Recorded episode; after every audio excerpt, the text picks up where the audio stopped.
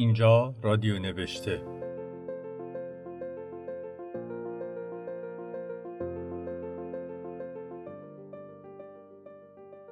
سلام من آرش دبستانی هستم و در پادکست رادیو نوشته با نویسندگان و مترجمان ایرانی صحبت می کنم. مهمان این جلسه رادیو نوشته آقای محمد رضا مرشی پور هستند. از شما دعوت می کنم تا به این برنامه گوش کنید.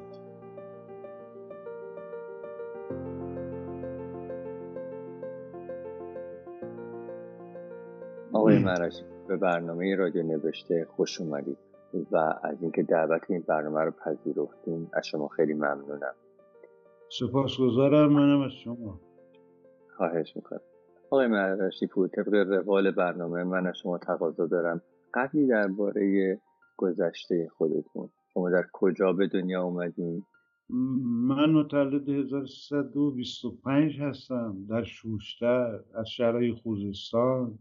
ارزم حضور شما که پایتخت تابستانی ساسانیان بعد از اونجا ابتداییمون گذرنده اومدم دبیرستان البرز بودم و بعد دوباره برگشتم خوزستان. یه دانشکده بود به نام اهواز اگریکالچرال کالج مال یه بنیاد آمریکایی بود به اسم نیر ایس فوندیشن کوپریشن همین آمریکای جانخواه قانونی داشت. اگر سرمایه داراش می‌خواستن پولی رو در یک جایی سرمایه گذاری بکنن و یک کار فرهنگی در یکی از کشورهایی مثل ما می‌کردن اون پول رو به عنوان مالیات اون سرمایه گذاری برایشون حساب می‌کرد از اون دانشکده فارغ تحصیل شدم آمدم بیرون سربازی رفتم. و بعدم دیگه شروع کردم به کار کردن شرکت کشت سرت ایران آمریکا بودم شرکت ترنتکس بودم. بعد اومدم اداره کل کشاورزی کشاورزی استان تهران و بعد دیگه حالا داستانات طولانی ارزم حضور شما که یه پنج سالی هم در خدمت آقایون تو زندان بودم. بعد از انقلاب بعد دیگه کارهای مختلف کردم چون دیگه اون اداره و تشکیلات و اینا نبود. اما در تمام این مدت من علاقم به ادبیات بوده و ادبیات کار کردم.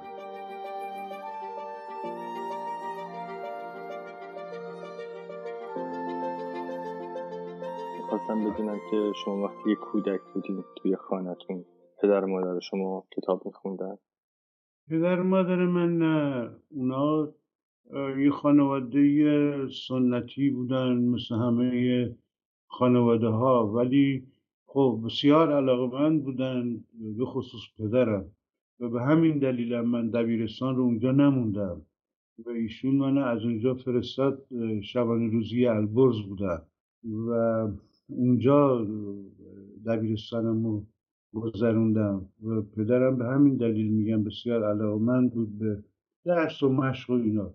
ولی کتاب نه کتابای دیگر رو خارج از کلاس رو ایشون وقت تلف کردن می‌دونه شما یادتون هست تو خونتون کتابایی باشه کتابایی بوده باشه مثلا قفسه ای باشه من من علاقه من بودم و از امون خواهش کردم که برام کتاب تهیه بکنه و ایشون برای من چند تا کتاب تهیه کرد. یکی دو تا از دایم گرفتم.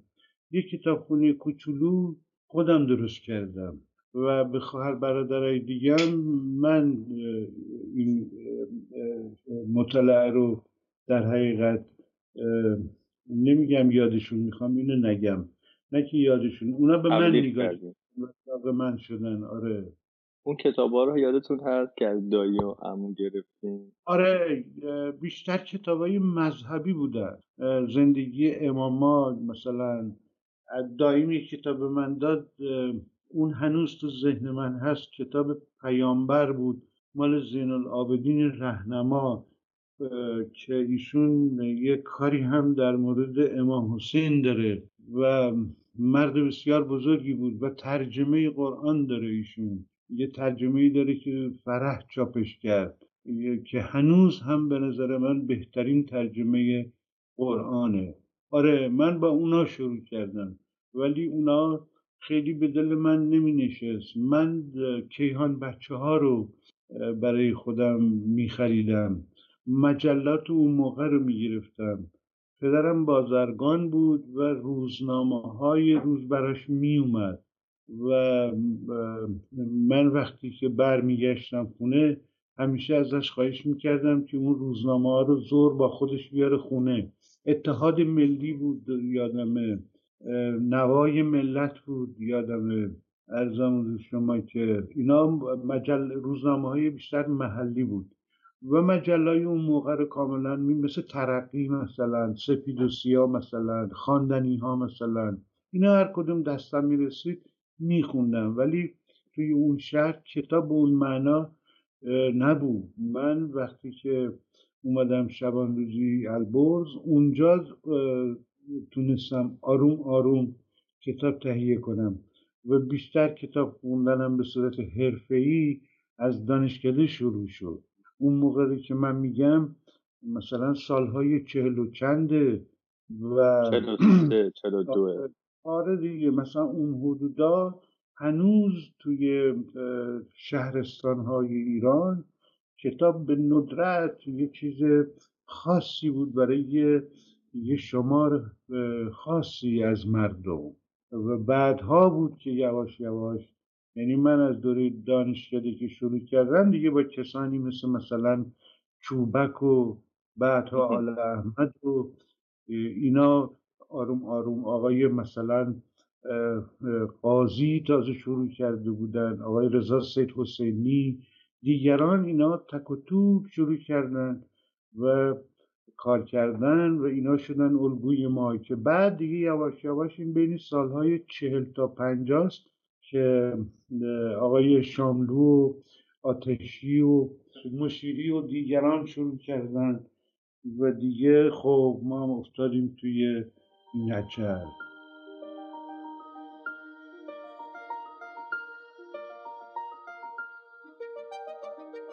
این حتی که داری صحبت می‌کنید رو من نمی‌خوام اینقدر سریع ازش گذر کنم. خوام کم برگردم در کودکی شما می‌خوام بدونم که چرا رفتیم سراغ داییتون؟ چرا رفتیم سراغ عموتون؟ چرا نرفتیم خب. سراغ خالتون مثلا؟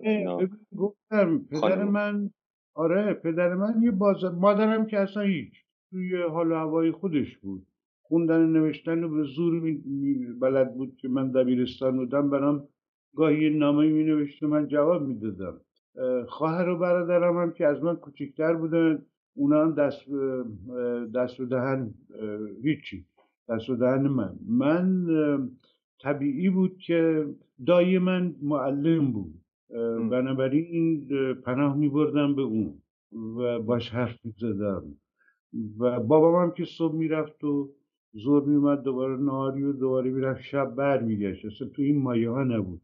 و گفتم ایشون کتاب خارج از تحصیل رو یک یه, یه حالت وقت تلف کردن می‌دونست. بنابراین امیدی هم به ایشون نمی‌تونستم داشته. به این دلیل رفتم سراغ داییم. و داییمم خب در همون حد یکی دوتا کتاب. و اونجا من همینجوری تشنه اومدم تا دبیرستان. دبیرستان بود که دیگه یواش یواش با بچه های دیگه آشنا شدم و اونم تازه اونا هم همون موقع اون سالها هنوز کتاب خوندن یه چیز غیر عادی بود کتاب غیر از درسی. بیشتر مجله بود. که این مجله ها بازار داشت. کتاب فروشی ها توی مثلا فرض کنید سراشاه و میدون بارستان بیا به طرف غرب بازار هنوز اونجا بود. و اونجا هم تک توکی انتشاراتی بودن که کار می‌کردن. یکی از مثلا اولین هاشون که دیگه پا گرفتن به صورت انتشاراتی بزرگ شدن امیر کبیر بود. و من از دبیرستان را میافتادم می‌رفتم اون طرف ها که بتونم یه چیزی گیر بیارم. ولی راهنمایی نبود که به من بگه اینو بخون اونو نخون یا یه خطی جلوی من بذاره. در حال پراکنده خانی کردم تا دیپلم دیپلم که گرفتم.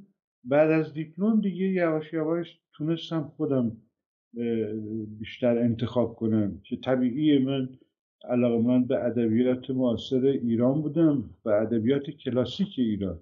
و اینا رو خیلی دوست داشتم. ادبیات کلاسیک ایران نیاز به زبان عربی داشت.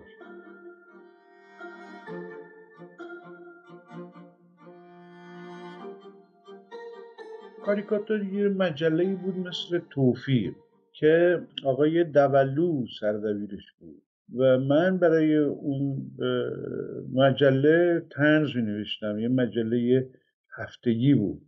اونجا آقای درنبخش مدتی همکار من بود آقای لطیفی بود آقای پورسانی بود. آقای پورسانی دیگه البته فوت کرده. آره اینا بودن. آقای اکبریان بود. یه تعدادی که دیگه حالا اسمی ازشون نیست. من زنده موندم توشون آقای دستانی آره.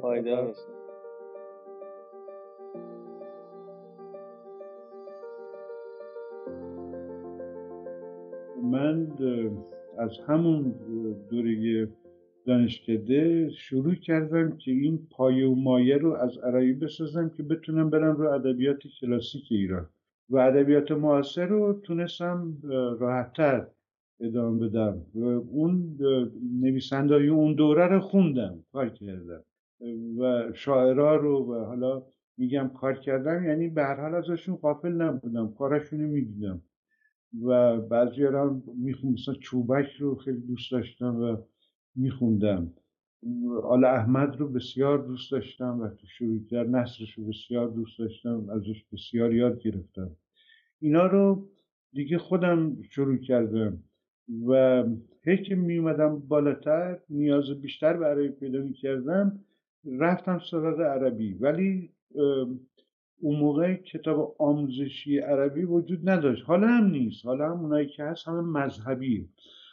و سخت بود. من دوباره رفتم اون کتابای دوره دبیرستان عربی رو خوندم. هیچ کتاب آموزشی عربی نبود. یکی دو تا مال حوزه بود مثل جامع المقدمات و از این چرت پرتا که دیدم اونا اصلا قابل استفاده نیست. بنابراین تلاش کردم که از روی خود قرآن عربی رو یاد بگیرم. اونم چون معلمین پیدا نمی کردم رفتم و یه آقایی بود قرآن رو به صورت ترتیل خونده بود. ترتیل که میگم منظور به شکل آواز و اینا نیست. همین روخونیه ولی قشنگ. هلهی تو ذهنم میگردم اسمش خیلی هم معروفه اسمش یادم میاد. و بعد اونو نواراش گرفتم. از روی قرآن میخوندم نوارای اونو گوش می‌کردم. حتی یه فرهنگ عربی و فارسی نبود که مثلا من بتونم واژه ها رو دونه دونه از روی اون تجزیه تحلیلی پیدا کردنی در حال انگوش گذاشتنی نبود. ولی از, از راه های دیگه مثلا آقای قمشهی یه قرآن ترجمه داشت تحت لفظی بود. یعنی یه جوری بود که سر تای جمله پیدا نبود. اما میگشتی از روی اون پیشینه ذهنی می‌شد فکر کنی که این معنا مال این واژه است. سوال بزرگی برای آدم پیش میاد. خب آره. مسلما عربی که در قرآن وجود داره با عربی آره. که شما می‌خواستین یاد بگیرین همسو بود. نه ولی به هر حال اصول همون بود. یعنی شما باید ببین عربی یه زبان استخونداره با یه ساختار مشخص. شما اگه اون ساختار رو یاد بگیری و سوارش بشی می‌تونی اون وقت ادامه بدی و برسی به اون واجه هایی که دوست داری به متنایی که دوست داری. اون وقت دیگه برات راحت تر میشه. ولی شما باید یه ساختاری رو بدونید ساختارش مثلا از انگلیسی بسیار قوی تره شاید مثلا اولین یا دومین زبان در دنیا که چنین ساختار محکمی داره. بنابراین شما وقتی سوار اون ساختار شدید دیگه مسئله حله. دیگه با یه فرهنگ می‌تونی پیش بری. یا حتی با یه متون ساده می‌تونی پیش بری. و هرچی جلوتر بری دیگه خب طبیعتا کارت راحتتر میشه. همونطور که خودتون اشاره کردیم به دلیل نبودن کتاب های آموزشی شما. رجوع کردیم به قرآن. چون که بخواد انگلیسی یاد بگیره نمیره کتاب مثلا ببین کهن بخونه. آره زمان شاه یک خب می‌دونی زمینه یک نارضایتی از سالهای مثلا 47 و 8 وجود داشت. شاید هم حتی یه خود زودتر. مسئله مثلا از سال 42 3 4 5 یعنی بیاد توی این فاصله دیگه. یه نارضایتی وجود داشت به دلایل مختلف. طبیعتا ببینید یه جامعه وقتی می‌خواد حرکت بکنه بر و شورشی بکنه در برابر نظام موجود پناه می‌بره به لاک پیشینش. ما مثلا در هند این نمونه رو می‌بینیم یا در بسیاری از جوامع دیگه این اتفاق افتاده. خب طبیعی ایران هم باید می‌رفت اون لاک مذهبی. بنابراین تنها گزینه سازمان یافته در برابر نظام موجود همین مذهب بود و قرآن بود. منتش مذهب سنتی و کهنه بود. بنابراین نمی‌تونست اون نارضاها رو همه رو جمع بکنه طرف خودش. خیلی از اینا روشن فکر بودن. با اون سنت و با اون برداشته از دین رضایت نمی‌دیدن. به همین دلیلی که اینجا نقش شریعتی بسیار پررنگ میشه. یکی مثل شریعت یا مجاهدین مثلا نقششون پررنگ میشه. اینا اومدن یک برداشت و یک دید تازه و یک و یک خانش تازه ارائه دادن. یعنی کار ندارم که درست می‌گفتن یا چه اندازه از خانششون درست بود یا غلط بود وارد اون بحث نمی‌خوام بشم. ولی زبان دیگری صحبت می‌کردن.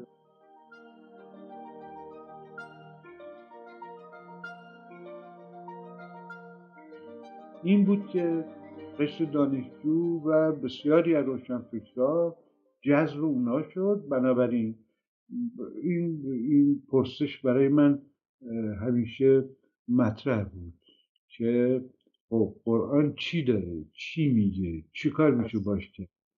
من میشه این جنبندی رو کرد که ببخشید میشه این جنبندی رو کرد که در واقع گرایش شما به یادگیری زبان عربی یک یک مفهوم دوگانه ای داشت. هم گرایش سیاسی شما یا گرایش اجتماعی سیاسی شما از اون برم علایق شما می‌تونست باشه به ادبیات. یعنی فقط به خاطر ادبیات نبود که قرآن خوندید آفرین. نه به خاطر ادبیات نه نبود. این دوتا تنگاتنگ منو وادار کردن که قرآن کار کنه. و, کار رسید به اونجا که من نشستم. ترجمه خوبی از قرآن نبود. جز همین آقای رهنمایی که گفتم. من نشستم که یه قرآن که اصلا ترجمه کنم خودم. قرآن رو خب می‌دیدم که ضمن آموزش شاید بتونم این کارو بکنم. سرس قرآن هم پیش رفتم و کار کردم. ولی متاسفانه وقتی من دستگیر کردن تو کتاب خونم تنها چیزی که بردن همین این بود که نتیجه سه چهار سال پیش از انقلاب. نه بعد از انقلاب. درسته. بازداشتشون بعد از انقلاب سبب شد که آره. در واقع ترجمه شما در قرآن آره. این بحث من این, این همین علاقه ای که دربارش صحبت کردیم طبیعتا این ادامه داشت اومد تا بعد از انقلاب. سال شست این اتفاق افتاد که ریختن تو خونه من. با هرچی من اصرار کردم که آقا آخه بعد از انقلاب یه سری کتابا چاپ شد که زمانش ممنوع بود. مثلا کتاب های ما او مانیفست مارکس انواع اقسام دیگه. کتاب های جلد سفید معروف بود. منم یه تعدادی اینا رو داشتم مثل همه کسایی که براشون مهم بود که آقا اینا چیه که ممنوع بوده میگشتن دنبالش بعد از انقلاب وقتی چاپ شد. جالب من برای نخستین بار بود که می‌دیدم جلوی کتاب فروشی ها مثل نوایی صفه می‌رفتی تو صف زدی حالا غیر از اونایی که کنار خیابون بسات پن کردن این که مثلا از خود نویسنده های ایران کتاب های جلد سفید معروف بود. اینا رو اونجا می‌شد پیدا کرد دیگه بعد از انقلاب.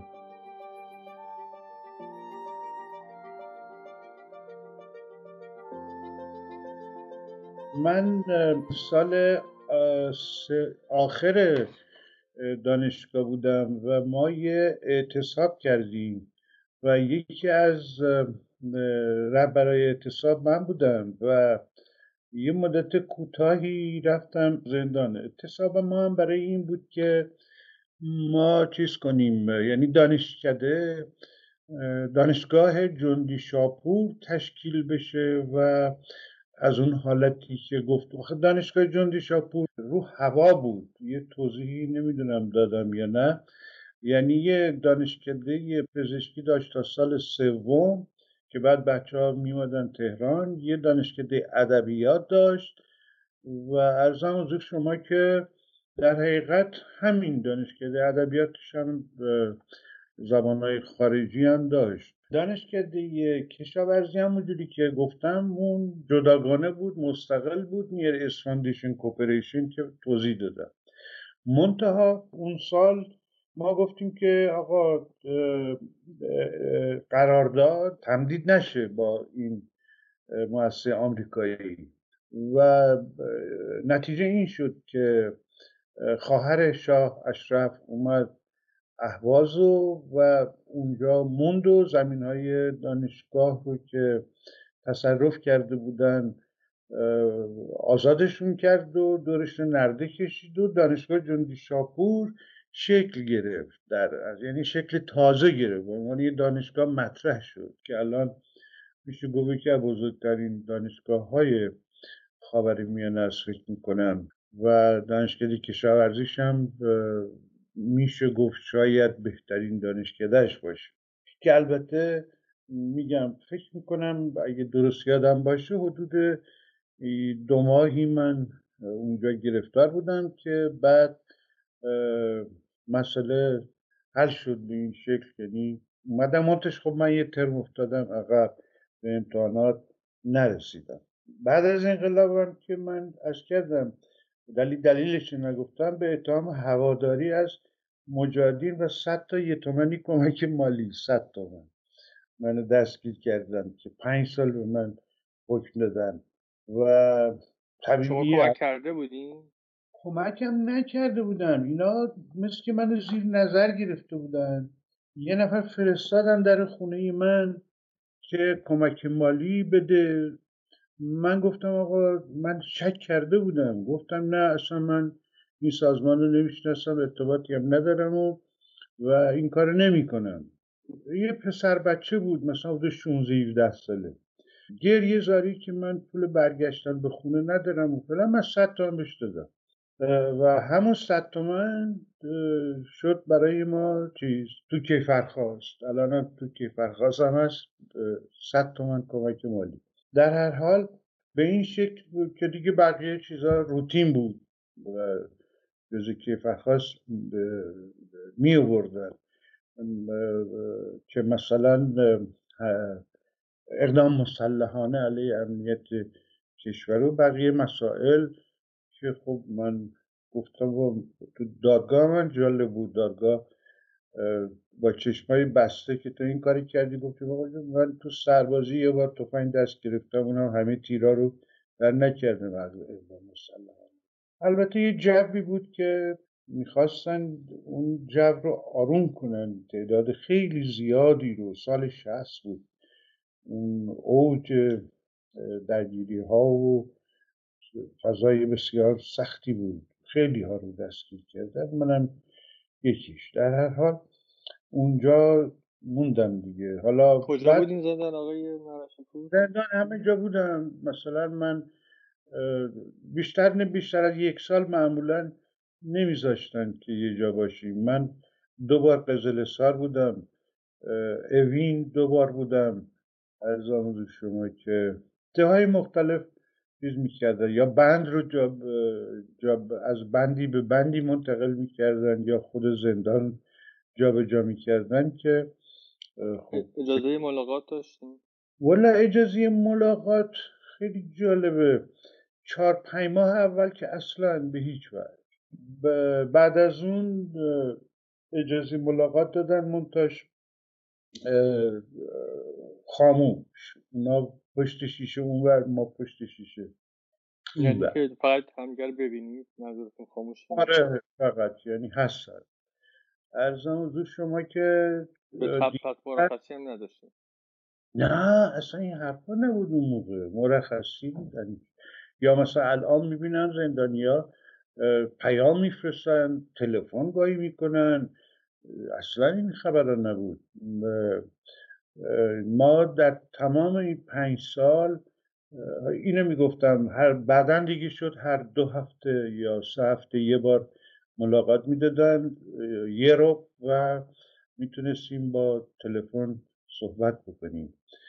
و یک بار در ظرف این پنج سال به ما ملاقات حضوری دادن که پدر و مادر و خانواده یعنی همسرم و بچه ها یه نهار با هم خوردیم در طول پنج سالی که من تو بودم. نه اون موقع بسیار بسیار بسیار سخت بود. من هشت ماه بلا تکلیف توی اتاق بودم با سی نفر.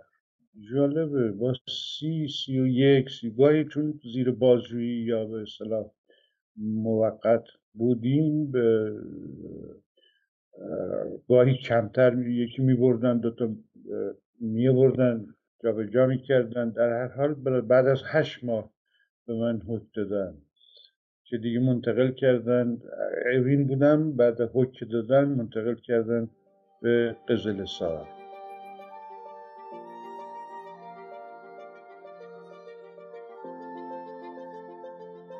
تا سال شست که ریختن تو خونه من این ترجمه رو و یعنی من مداوم کار کرده بودم از پیش از انقلاب روی این تا رسید به سال شست که سال شست اومدن این کتابخونه من بردن. ولی بعد بعد از اینکه از اون تو اومدن بیرون هم گفتم آقا اینو من بدیم یه چنین چیزی گفتن آقا برو واسه خود دوباره در صد درست نکن. که هیچ ندادن به من این نتیجه چند سال کار من اونجوری. البته بعد ترجمه های بسیار خوبی اومد مثل ترجمه آیتی مثلا. بله. اومد آیتی. متاسفانه ترجمه آقای زین العابدین رهنماری که اصلا ممنوعش کردن. یه ترجمه دیگه آقای خرمشاهی داد. که بادین خرمشاهی که اینا هر کدومش در اندازه خودش بسیار خوب بودن. مکمل هم دیگه هم هستن و لازم بودن. و حالا دیگه یه آدم معمولی و به بالا تا روشن فکر اگه بخواد بره سراغ قرآن به هر دلیلی دیگه طبیعی ترجمه آقای قمشهی رو نمی‌خونه. ولی تو مسجد هنوز میری ترجمه آقای قمشهی هست. یک ترجمه بی سر ته بی ربط بی معنا یعنی شما جمله فارسی نمی‌تونی به ندرت توش می‌تونی پیدا بکنی. آره اینطوری شد که بعد دیگه اینا که اومدن من دیگه از اون صرافت اومدم بیرون و رفتم و کشیده شدم سراغ ادبیات عرب ادبیات معاصر عرب منتها. بیشتر دلیلم این بود که سراغ ادبیات عرب اومدم. می‌دیدم که ما آگاهیمون از دور برمون از همسایامون بسیار اندکه. از همون دانشگاه که برای تعریف کردم سراغ ترجمه مثلا آقای قاضی یا آقای رضا سید حسینی یا مصطفی رحیمی یا امثال اونا اینا همش رو به ادبیات غرب بودن. فقط یعنی ادبیات فرانسه ادبیات انگلیس بعد آقای نجف دریابندری سراغ ادبیات امریکا بعد تک از اسپانیایی که اغلب اسپانیایی رو از زبان دیگه ای برمیگردوندن به ندرت داشتیم که مستقیم آقای کوسری. آقای کوسری مستقیم برمیگردن آره کار می‌کنن. یا مثلا آقای همین آقای قاضی که ترجمه کیشوتو داره ایشون هم از برگردونده. ولی متنی که آقای قاضی از دون کیشوت داده به عنوان یک متن فارسی قابل توجه ارزشمنده اصولا در ترجمه این بحث مطرحه و باید باشه که ما اگر یک متنی رو که دستمونه در درجه اول باید این رو یک متن به عنوان یک متن فارسی بپذیریم. بعد ببینیم که خب این ریشش چی از کجا بوده فلان. مثلا حالا البته یه بحثی که معمولا در ترجمه پیش میاد و همه مترجما روش حرف دارن و نظرهای مختلف هم هست. اما من به شدت بر این باورم که باید متن رو در درجه اول با معیارهای زبان فارسی بررسی کرد.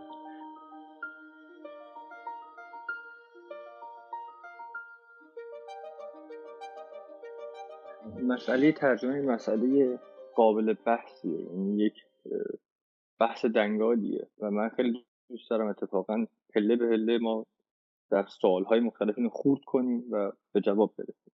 ولی پیش بله. از این من می‌خوام یک جوری تاریخچه زندگی شما رو در ابتدا ثبت و ضبط کنم. و به همین بله، دلیلی که در رابطه با مدرسه البرزی که شما فرمودین که ازشم خیلی گذشتیم بله. می‌خوام بدونم آیا در اونجا معلمی بود کسی بود نازنی مدیری هم اتاقی دوستی که شما احساس کنید اون هم همگن شما فضای شما رو داره و یک جوری گرایش داره به ادبیات اولا که من اونجا به جز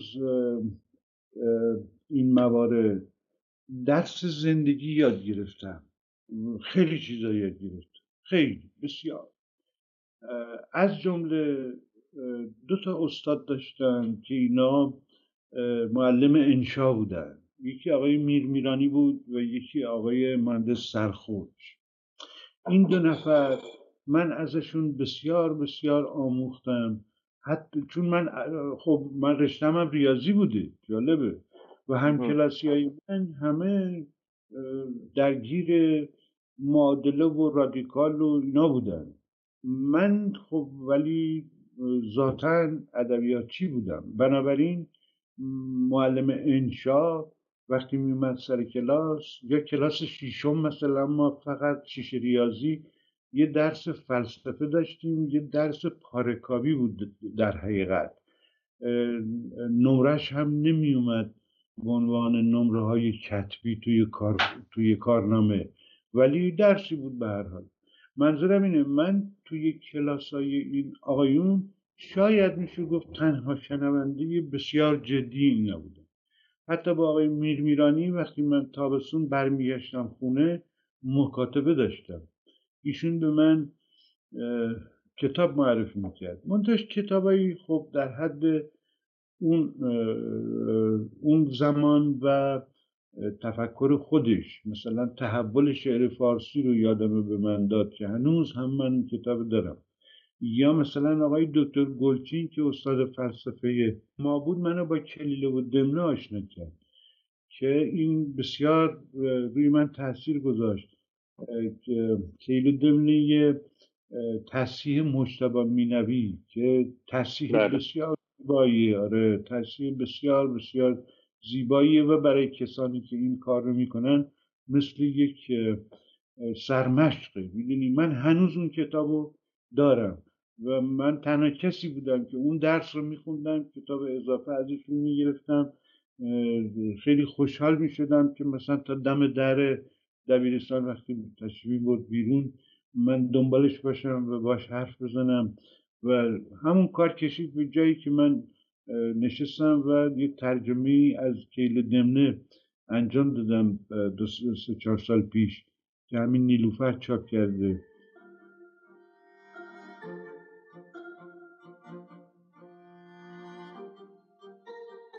آره آقای نصرالله منشی وزیر بهرامشاه غزنوی میاد و کلیدنامه رو ترجمه می‌کنه. ترجمه که امروز هم در دست بود همون ترجمه بود. همون بود که مثلا تو دبیرستان گاهی ازش دیکته می‌گفتن. وقتی می‌خواستن سخت بگیرن از اون دیکته می‌گفتن. اون ترجمه مثلا آیات و روایات و اینا داره در صورتی که اصلا ترجمه کیله مال ادبیات دور ساسانیه. بنابراین مطابق زمان خودش ترجمه کرده. متن فارسی بسیار زیباییه. به عنوان یک متن فارسی بله قابل استفاده است قابل بحث در حدود مثلا پنج هجری بسیار عالیه. هرچی دلش خواسته گفته بر پایه کیله و دمنه و خب بسیار خوب. ولی کیله دمنه نیست.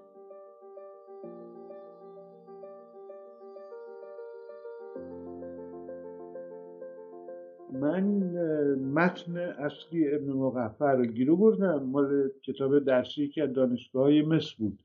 اینجا یه دوستی یه آشنایی نه دوستی به من داد. من اون نشستم و کار کردم و حالا چاپ شده. و همون نیلوفر چاپ کرده. این داستان حیوانات نقش و روایت آموزنده می‌خواسته داشته باشه و نصرالله منشی پیش از اینکه بخواد حفظ اون اثر رو بکنه می‌خواسته قدرت زبانی خودش رو هم برای ما به یادگار بگذاره. البته من از ایشون اصلا ایراد نمی‌گیرم. کار نه هم می‌خوام بدونم که دقیقا می‌خوام اینو, این رو بگم که این نگرش و این نوع نگاه ادامه دار بوده و تا بعدها ما توی ترجمه هزار و یک شب این رو می‌بینیم چون ترجمه تسوجی هم به همین شکله یعنی شما بی تردید قصه های هزار یک شب. قصه هایی نیست که بخواد زبانی آنقدر فاخر داشته باشه. داستان هایی که تو بازار و کوی و برزن تعریف می‌کردن که یه همچین لباس خوشدوختی به تنش نبوده که طبیعتا یک زبان ساده ای داشته. درسته؟ خب. ولی تسوجی اون رو یک جوری آرایش می‌کنه که حتی ما متعجب میمونیم چقدر زبان فخیمی داشتن این مردم کوی برزن. کاملا درست. حالا ببین من کیله رو یه توضیح کوچیکی میدم و آقای نصر منشی بعد میریم روی هزار یک شب. چون بین اینا باید یه خدکشی مختصری بکنیم. ببین من اینو میپذیرم. الان هم گفتم اول به عنوان یک متن فارسی ما باید کتاب رو ببینیم. چون فارسی زبان داره اینو می‌خونه. اینو گفتم و میپذیرم. منتها. آقای نصرالله منشی نه تنها امضای خودشو به عنوان یک نصر نویس که در صده پنجم مثلا حالی خود این برانبر هجری های این اثر می‌ذاره این خیلی خوبه. اما ایشون بنیاد زیر رو کرده. یعنی همینجوری که اشاره کردم شما این کتاب رو پر از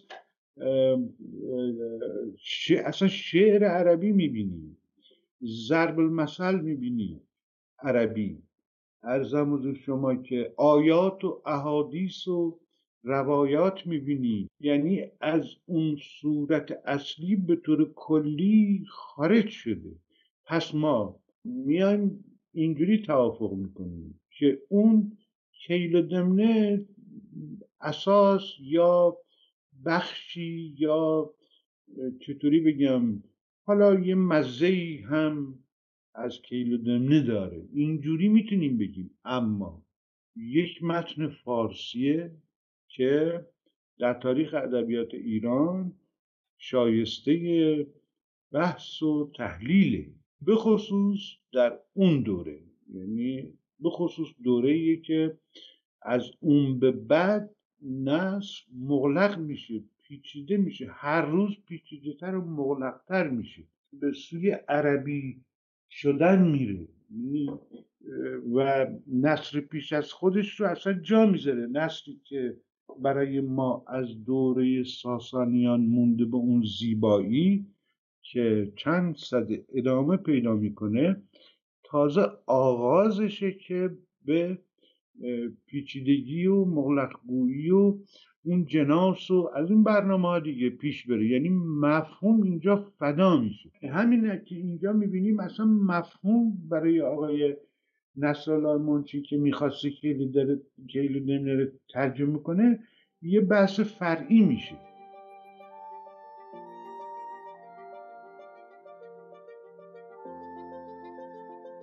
کیل دمنه رو چون آقای منشی اون متن رو ازش نوشته بنابراین میشه گفت به شکلی جز ادبیات فارسیه.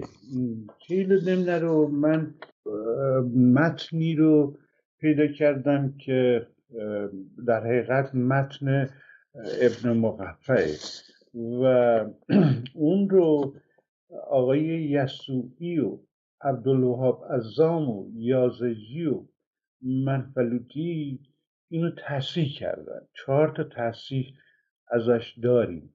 یعنی متنی که ابن مقفع روزبه داوه از پهلوی به عربی برگردونده. من متن منفلوتی رو تونستم پیدا کنم. و چون ایشون یه نویسنده نسبتا متأخر هم هست و استاد الازهر بوده النظرات و العبرات داره و آدم شناخته شده ایه در حقیقت خوشحال شدم که متن ایشون رو گیر آوردم و اونو ترجمه کردم. تصحیح ایشون روی کلودمه روی کیلدمه من اونو چیز کردم کار کردم. البته ببینید متن عربی اینو سیلوس دوساسی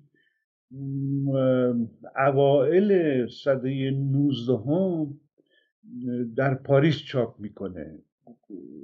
گویا توی هند مثل گیرو برده بوده. در هر حال این متن رو ایشون اونجا چاپ می‌کنه بعد می‌رسه به مصر و اینا روش کار کردن و من متن منفلوتی رو برگردوندم. در هر حال کیل دمنه رو آقای منشی به فارسی برمیگردون الله منشی هزار سال پیش تقریبا و برای بهرامشاه غزنوی این کار می‌کنه. اینا این زمانیه که مسعود از ایران رفته و در حقیقت غزنویان بخشی از غزنویان حکومتشون رو در هند ادامه میدن. بعضیشون هم تکاتوچی از پسرای محمود ادامه میدن در ایران. در جاهایی نه دیگه اون تصرفات دوره محمود و مسعود دیگه نیست. تو سلجوقیان میان و اینا رو شکست میدن. یکی ایشون این کار می‌کنه در صده ششم هجری یعنی اوائل ششم هجری. یکی هم آقای بخاری که از کردم عبدالله بخاری که از شرق میاد به طرف همین اون موقع بهشون گفتن الجزیره منطقه بین دجله و فرات که در موسل که میاد اونجا معمور میشه اینو ترجمه بکنه از طرف حاکم اونجا.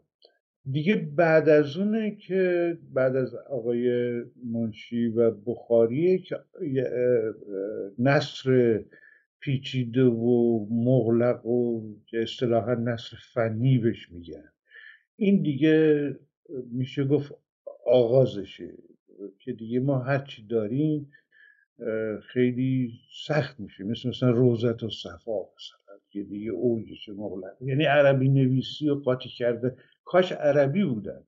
یعنی میشه گفت که یه ملغمه ای از آب در میاد.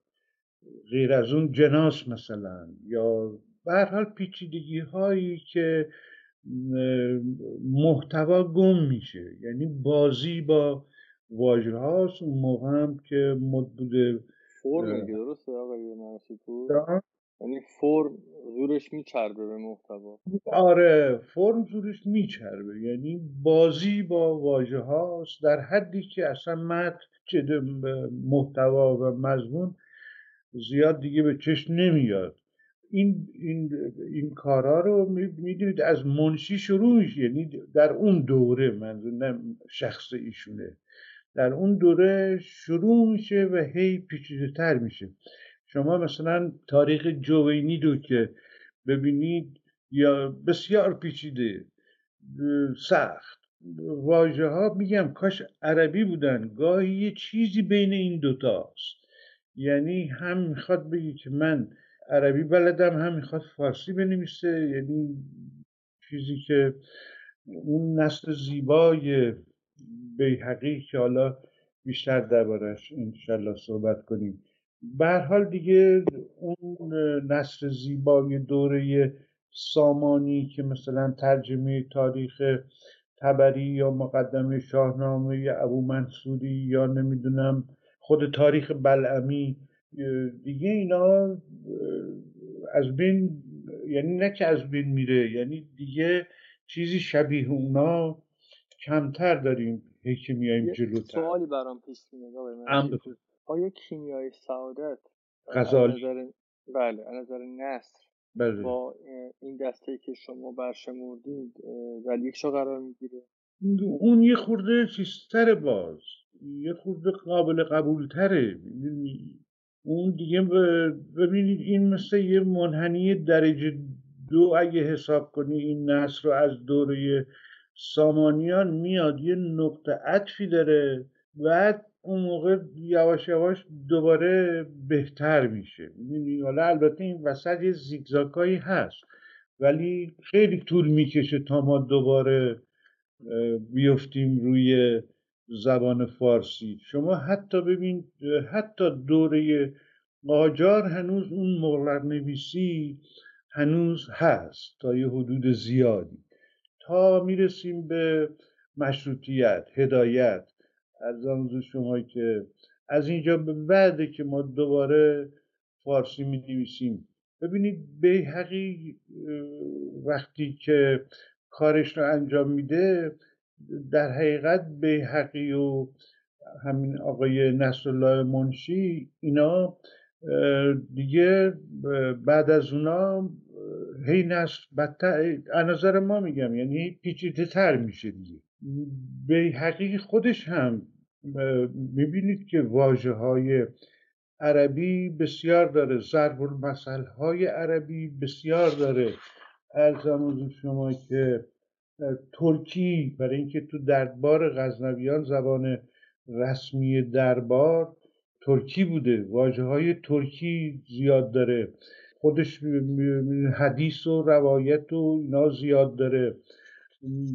منتها خب تأثیر پذیری از زبان عربی بسیار داره. مثلا ببینید حالا من نمی‌خوام وارد جزئیات بشم. مثلا مفعول مطلق عربی رو که عربا گاهی برای تأکید به کار می‌برن ایشون زیاد داره. مثلا میگه که دیدار کنند دیدار کردنی به سزا. این رو مثلا به کاری بره یا فرض کنید میگه تاثیر عربی رو میگه تاریخ دیدم بسیار که پیش از من کردند بسیار پادشاهان گذشته را خدمتکاران ایشان. این اصلا بوی ترجمه عربی در حقیقت میده. یا خود واجه های عربی مثلا میگه لا یعلم الغیب الا الله عز وجل و بسا رازها که آشکار خواهد شد روز قیامت. یوم لا ینفع مال ولا بنون. همش عربی اصلا.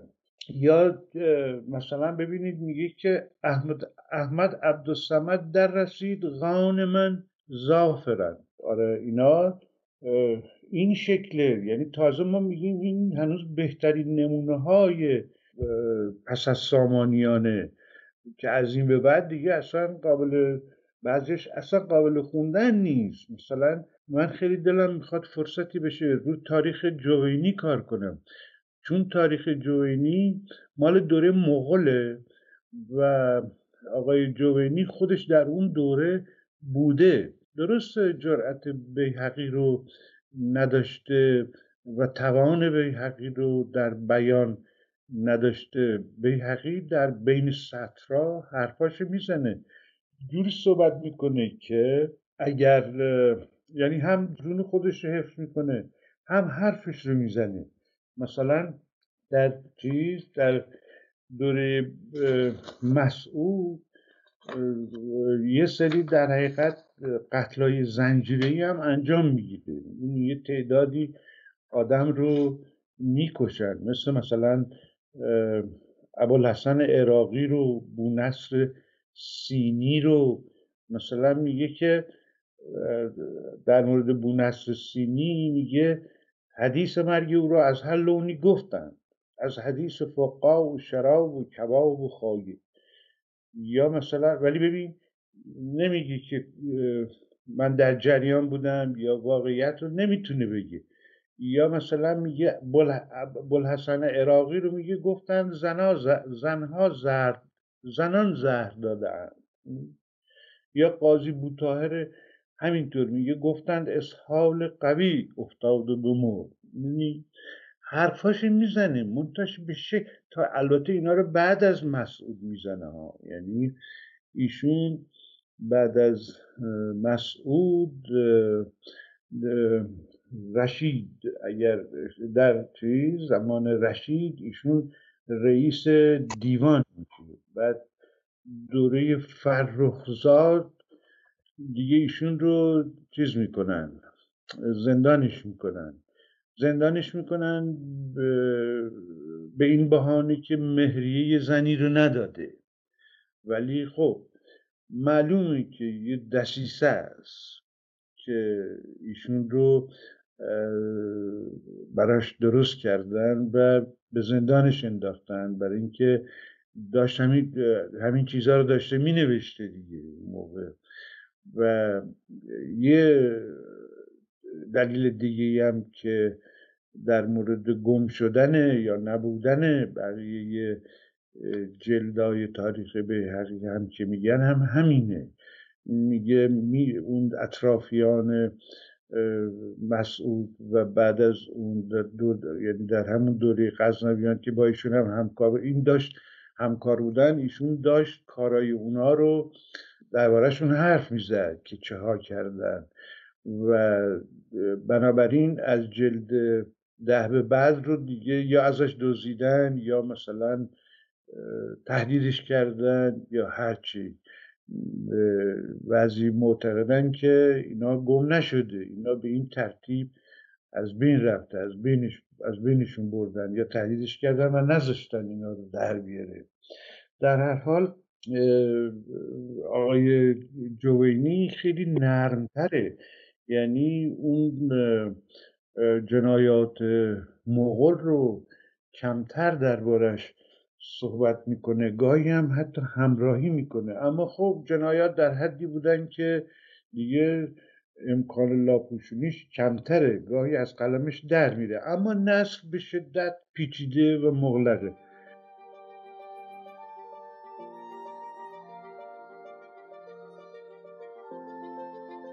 هزار یک شب مسئلهش فرق می‌کنه. اول اینو ما پایه قرار میدیم. هزار یک شب رو هر کس به هر زبانی ترجمه می‌کنه در اصل یک متن تازه ارائه داده. یک نمی‌خوام بگم یک کتاب تازه یه متن تازه یه خود از کتاب سبوده یک چیز تازه ارائه داده. ما انتظار نداریم همون برگرده. من اگه می‌خواستم همونو که متن بلاغ هست برگردونم. اصلا برای خواننده فارسی زیبا نبود گیرا نبود کشش نداشت به هیچ وجه. برای اینکه پر از صفتهای بیمورد پشت سر همه ردیف بود. پر از تکرار بسیاری واجه هایی که هیچ لزومی نداشت. پر از حرف های بی ربط یا مثلا برگشت به عقب های بی ربط. ولی من یه زبان البته تلاشم این بوده نمی‌دونم تا چه اندازه موفق بودم. تلاشم این بوده که یک نسل شست رفته برای خواننده امروز فارسی زبان از اون در بیارم. بدون اینکه ساختار قصه رو به هم بزنم. بنابراین هزار یک شب رو با مثلا فرض کنید راه نجیب محفوظ نمیشه اینا رو در ترجمه گذاشت توی ترازو. راه بحث دیگه است. من موظفم که اون رو تحت لفظی تر ترجمه کنم وفادارتر باشم به مد و چه بسا بسیار وفادار باشم اگر بخوام دستی ببرم در این اندازه است که جمله رو زیباتر کنم.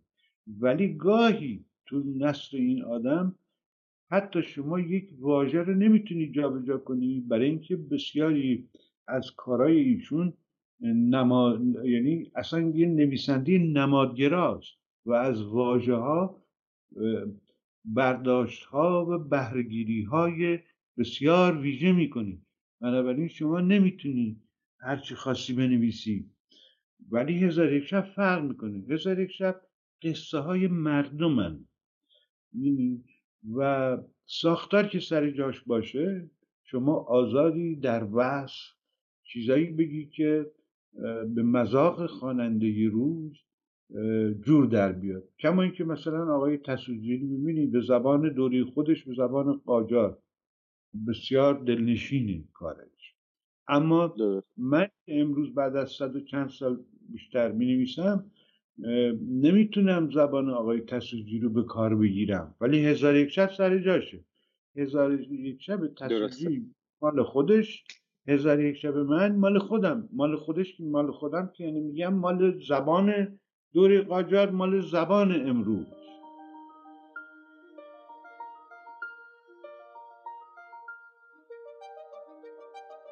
هزار و یک شب اون موقع شیش هزار تومن هزینه برداشته. شیش هزار, تومن هزینه شیش یا هفت هزار تومن هزینه کتاب میشه شیش هزار تومن. که این شیش هزار تومن تخمین زدن یک شیشم هزینه ساختمان شمس الاماره می‌شده اون موقع. آره این کتاب رو در هفت جلد چاپ کردن الان هم گویا در کاخ گلستانه. خب شما فکر می‌کنید وقتی که یک آدمی یه همچین هزینه هنگفت و بزرگی رو حاضر میشه دولت بگذاره برای ترجمه و اون نگاه و اون سنت نگریستن به کتاب رو هم داشتن آیا اصلا تصویجی می‌تونست کتاب رو به زبان خیلی ساده ای ترجمه کنه؟ یا اصلا اگر این کارو می‌کرد نگاه نه نه من نمیگم زبان اصلا بحث من سر زبان نه نه, نه, من, نه, نه من نمیگم اون چیزی بوده ها. من متوجه حرف شما شدم. من میگم یه فکر کنیم اگه اینجوری بود چون طبیعتا هزار و یک شب هرچه زبانش ساده تر باشه حفظ سنت کرده. چون آره. داستان هایی که مردم برای هم تعریف می‌کردن یا اون افرادی تعریف می‌کردن که توی حالا من یه مقاله خوندم که توی مصر اینا خیلی افرادی بودن تو بازار وای میستادن تعریف می‌کردن یه جاهایش رو وقتی توصیفات بوده کسی دیگه ای تعریف می‌کرد دو نفری تعریف می‌کردن. منظورم اینه که زبان ساده ای داشته که می‌تونستن مردم تو هر جای دنیا اینها رو برای هم تعریف کنن. البته. و وقتی این کتابت شده کاملا این درجه رو این کیفیت رو تغییر داده در درون خودش. مخصوصا نسخه تصویجی می‌خوام ببینم که شما فکر می‌کنید تصویجی از نظر دولت تحت فشار هم قرار می‌گرفت که این رو باید انقدر نصر سقیلی براش انتخاب کنه؟ نه نه. ببینید اون یه عربیدان بوده. و خانمش هم همینطور ملاواجی اینا دوتایی نشستن. خب این آقای تصویجی تو عامه مردم که بزرگ نشده. عامه مردم که سواد نداشتن. این بر پایه درباری بودن خودش و اون زبان درباریش ترجمه کرده. حالا ما یه جای دیگه هم می‌بینیم که می‌تونیم اینو ثابت کنیم و اون اینه که گاهی میاد اصلا ساختار قصه رو تغییر میده. مثلا یه زن می‌کنه مرد یه مرد می‌کنه زن که مشکلی پیش نیاد. حالا این قصه یادم نیست ولی من تو یه چیز اشاره کردم. یکی این مقاله انگشتم گذاشتم روی اون پیداشم راحت راحت میشه پیداش کرد. در حال تغییرات اینجوری هم میده. سانسور جنسی زیاد داره آقای تسوجی. این نشون آقای که این نشون میده که تعصب دربار رو در نظر گرفته و تعصب خودش که جزی از اون درباره. زبان ایشون نمی‌تونه زبان عامه باشه. اصلا آقای تصویجی زبان عامه بلد نیست. تو عامه بزرگ نشده. خانمش هم همینطور. بنابراین اون زبان خودش رو در نظر گرفته. حالا از زبان مثل نصرالله منشی به هر حال متن اصلی رو هم گذاشته پلوش. کما اینکه مثلا ببینید هنوز آقای تسوجی دریا رو بحر می نویسه چرا برای اینکه اون روز این واژه بوده؟ رایج بوده. رایج بوده. و این البته ما تو ترجمه تصویری چاپ کلاله خاور قسمت هایی داریم که یه سری خطوط رو گذر کردنشون مثل غلام و سکنیزش که آره. جزئیات کاملا راحت بیان میشه. در یک جاهایی پس این اتفاق افتاده درسته؟ بله. یعنی در همه جای کتاب این اتفاق نیفتاده. این اینو من تو یکی من آخه اینا رو مطابقت هم کردم بعضیاشون. کارم این بوده که مجبور بودم مطابقت کنم. و دیدم که قصه رو تغییر داده. یه, یه قصه یه که یه زنی فاسقش رو می‌بره توی خونه این شوهرش سر می‌رسه این میره پشت بوم از پشت بوم این خودش رو میندازه پایین یا میندازتش پایین که این در حال سر راه. یه داستان اینطوری خلاصه.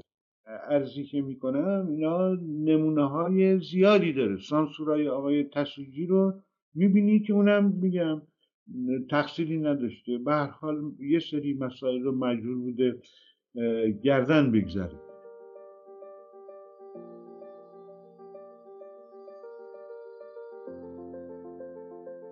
اما من منم یه سری مسائل رو اینجا مجبور بودم که گردن بگذارم منتها. من شرطم این بود که البته داستانش که چجوری از کجا شد تا رسید به نیلوفر و نیلوفر چاپ کرد خودش یه قصه است. ولی در هر حال وقتی رسیدیم به نیلوفر قرار ما با نیلوفر این بود که آقا یا همش یا هیچیش. من از کل نسخه بولا یه, یه نیم صفحه یا مثلا سه چهار ساعت بیشتر از یه نیم صفحه به تشخیص خودم حذف کردم. دوست دارین دربارهش صحبت کنیم بگین کجا بود؟ یه, یه جایی که هارون رشید بین ست کنیزه که این ست کنیز با هم دیگه قرار میده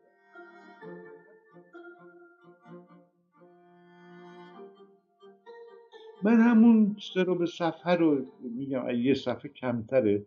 اون یه قصه رو فقط به تشخیص خودم برداشتم. ولی بقیهشو نه. بقیهشو عین همونی که هست.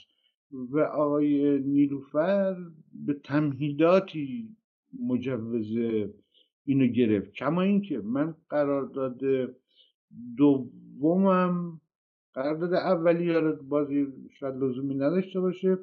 قرارداد دومم با بابک تختی بود که نشر قصه رو داره. حتما بله. می‌دونی با خانم بود. آره، نشر قصه. بله. نشر قصه اون بولاغ رو هشت جلدی بود. ما می‌خواستیم هشت جلد بدیم. من چهار جلدش رو آماده کرده بودم. دادم به بابک.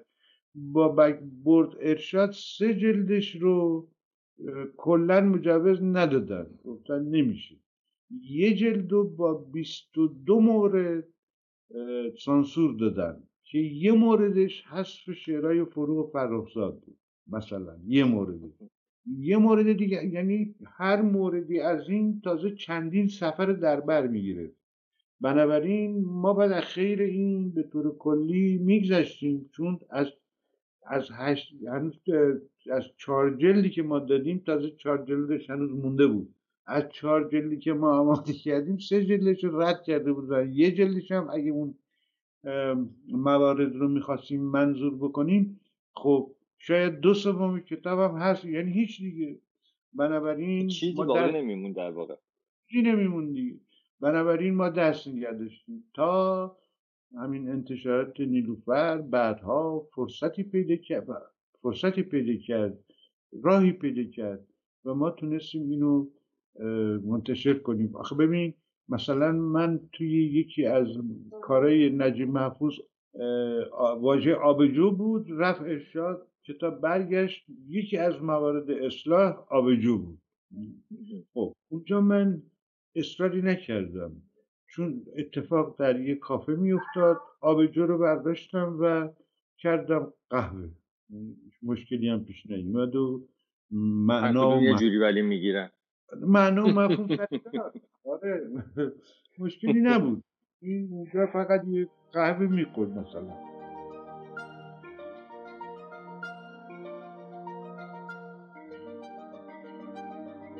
من وقتی که ترجمه شما رو میخوندم متوجه شدم که کاراکترهایی که اشعار فروغ رو شما براشون انتخاب کردین یک زنانی هستن یک جوری آزاداندیش. در ذهن بله. من این پیش اومد. خواستم که شما چگونه به این قضیه فکر کردین و این انتخاب چگونه صورت گرفت؟ خب خود شخصیت فروغ شخصیت آزاداندیشیه این یک. در ثانی فروغ بجز این طبله دیگر دیگه اوج فروغ دیگه تکامل فروغه. ولی اسیر و اسیان شعرهای چیز خیلی ساده ایه شعرهای ساده که میگم نسبت به شعرهای دیگه فروغه میگم. یعنی شعرهایی که همون بعضیش هم مثلا شعر کلاسیکه اسیر و اسیان اغلبش. از اونا هم تک و استفاده کردم. ولی به طور کلی فروغ یک شخصیت آزاداندیشه و طبیعی بود.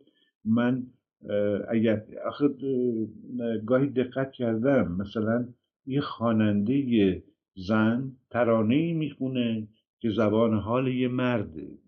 این اصلا به نظر تنز میاد. من سعی کردم که شعرها رو جوری انتخاب بکنم که واقعی به نظر بیاد به دل بشینه.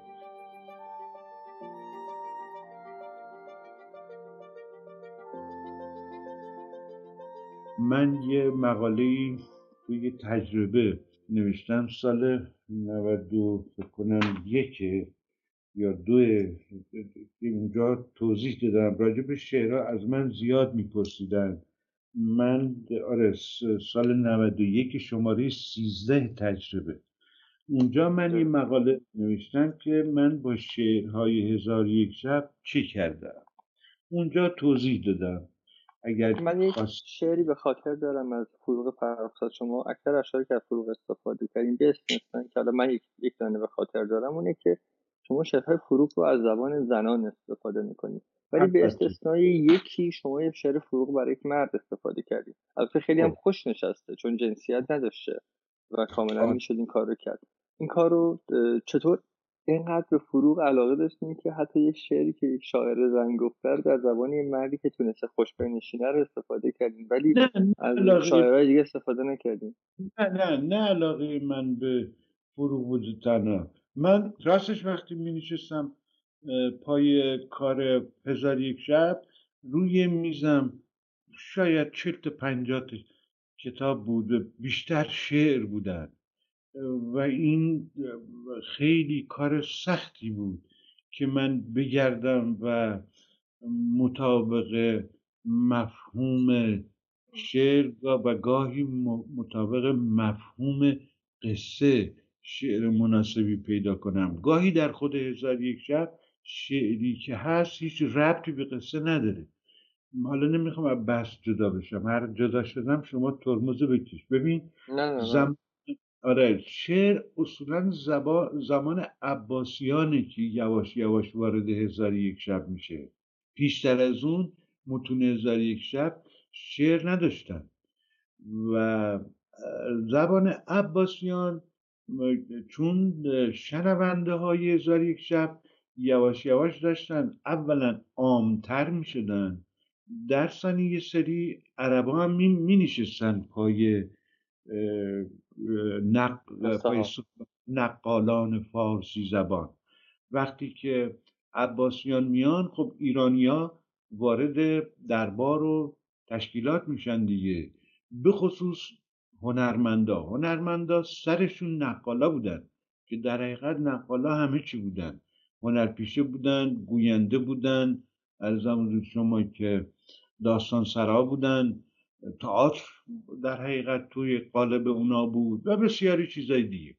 خب اینا هزار یک شب رو وقتی که می‌گفتن خس... احساس می‌کردن. شنوندهشون داره خسته میشه. یه شعر میخوندن که اون حالت مجلس رو دگرگون کنن. یا اینکه چی؟ یا حس می‌کردن که لازمه بر این احساس بخصوص یا این اتفاق مثلا این هجران رو یه خورده داغترش کنن یه شعر میذاشتن جنبش. به این ترتیب شعر آروم آروم وارد هزار یک شب شد.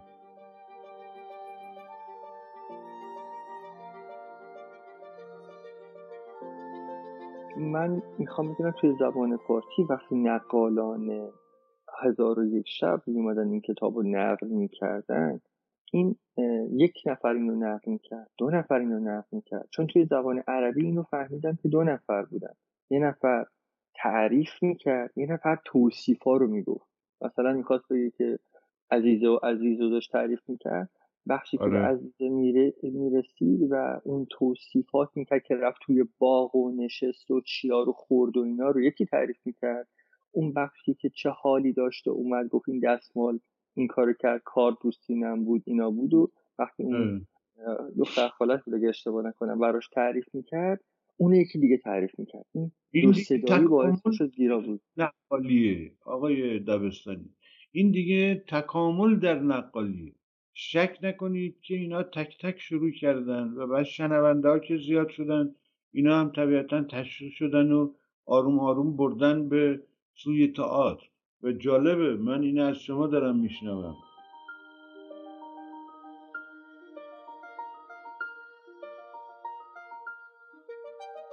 چند تا از مترجمین غربی هم که کار کردن روی هزار یک شب اونا هم تصمیم های گوناگونی گرفتن.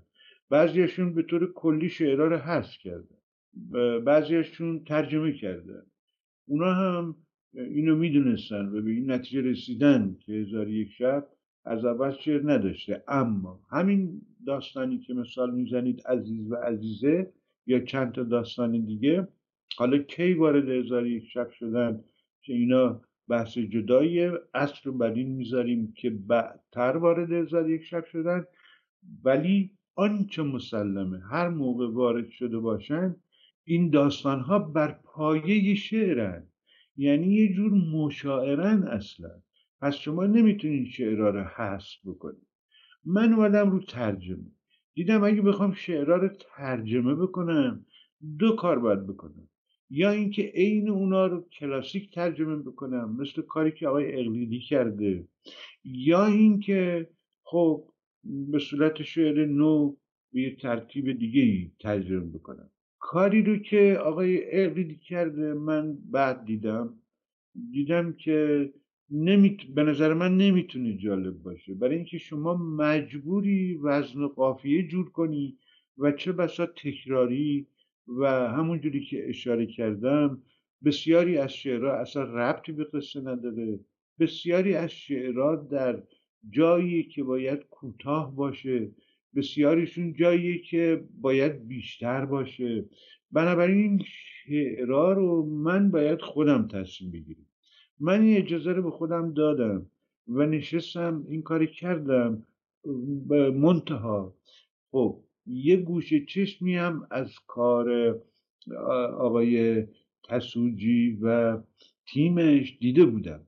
اونجا هم به این نتیجه رسیدن. اصلا مسئول شعرای هزار یک شب در اون ترجمه آقای سروش اصفهانی سروش اصفهانی هم خودش تنها این کارو نکرده. تعداد زیادی شاعر ایشون در اختیارش بوده و گشتن شعر مناسب پیدا کردن. بعضی رو هم خودشون گفتن. یا خود سروش اسفانی شعر رو سروده.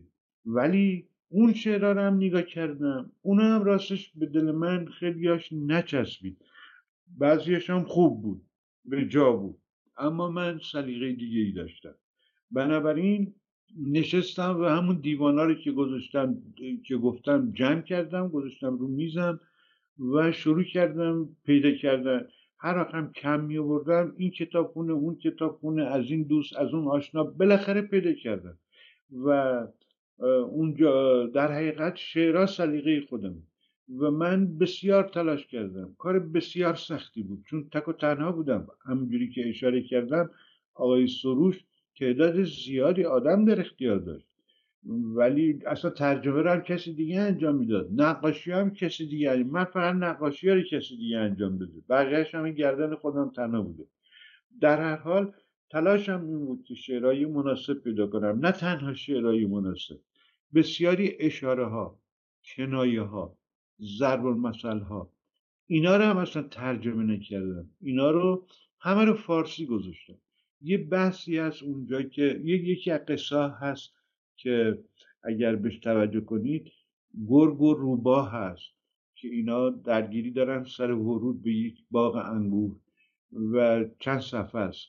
خب شما اونو به عنوان نمونه کار من برای انتخاب شعر و اشاره و کنایه و ضرب المثل و اینا اگر نگاه کنین اون وقت صحبت من می‌تونه خودش رو روشنتر نشون بده و اینکه آیا من تصمیم درستی گرفتم در این مورد و آیا تا چه اندازه تونستم عمل بکنم به این تصمیم. در حال شعرها رو من برای خودم محدودیتی قائل نشدم. از رودکی گرفته از خطران تبریزی گرفته. خیلی پیش. بله خیلی متنوس واقعا.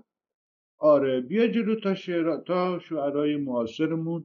چه شعر کلاسیک چه شعر نو و تک و هم من خودم نشستم و نه که نشستم. به هر حال در طول زمان من آقای دبستانی حدود هشت سال روی این کار کردم و بخشی و بخش زیادی وقتم رو همین انتخاب شعرها و ضرب و مسئله و این مسائل گرفته ولی ناراضی نیستم. یه چیزی حدود دو سالم ویراستاری این من چهار پنج بار این کتاب رو تفلک دیگه نه آقای کریمی آقای کریمی که مدیر نیلوفره اون تفلک حرفی نداشت.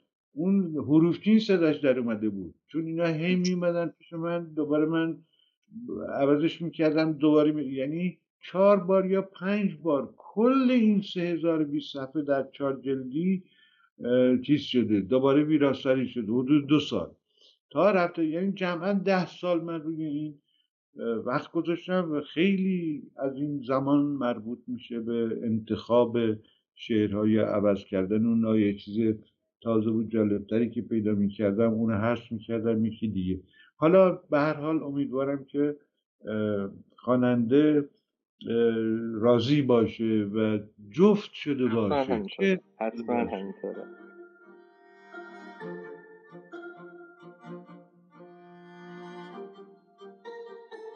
این افسودن این اشعار رو می‌خوام بدونم که آیا شد جایی شعری نباشه شما بگین چرا باید شعر اینجا نباشه چرا من اضافه نکنم یک سوالی که در ابتدا دارم بله. مثالش هم میارم خدمتتون شما بله. داستان دیو و بازرگان که در مدخل ورودی خود کتابه کتاب آره. دیو و بازرگان سه تا آدم هر کدوم حیوان دارن اون آدم آره. اولیه که قصه زندگیشو تعریف می‌کنه یه آدمیه که عاشق زنش بوده و زنش بهش خیانت می‌کنه و وقتی می‌خواد اینو جادو کنه غزالش می‌کنه تو بله. همون تصویر ما آدم بله. سومیه رو داریم که وقتی می‌خواد زنش رو جادو کنه زنش رو الاغ می‌کنه بله. شما قشنگ احساس رو میدی که اینجا اون شخص وقتی خواست حتی زنی که بهش خیانت کرده رو جادو کنه یک حیوانی انتخاب کرد که می‌تونه دوست داشتنی تر باشه اینجا بله. چطور می‌تونه شعر نیومد؟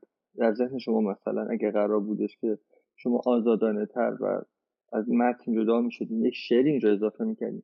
و جاهایی هم مثلا ما داریم میگه مثلا شما قسمتی که اون حکیم ایرانی اسب آبنوس داره آره.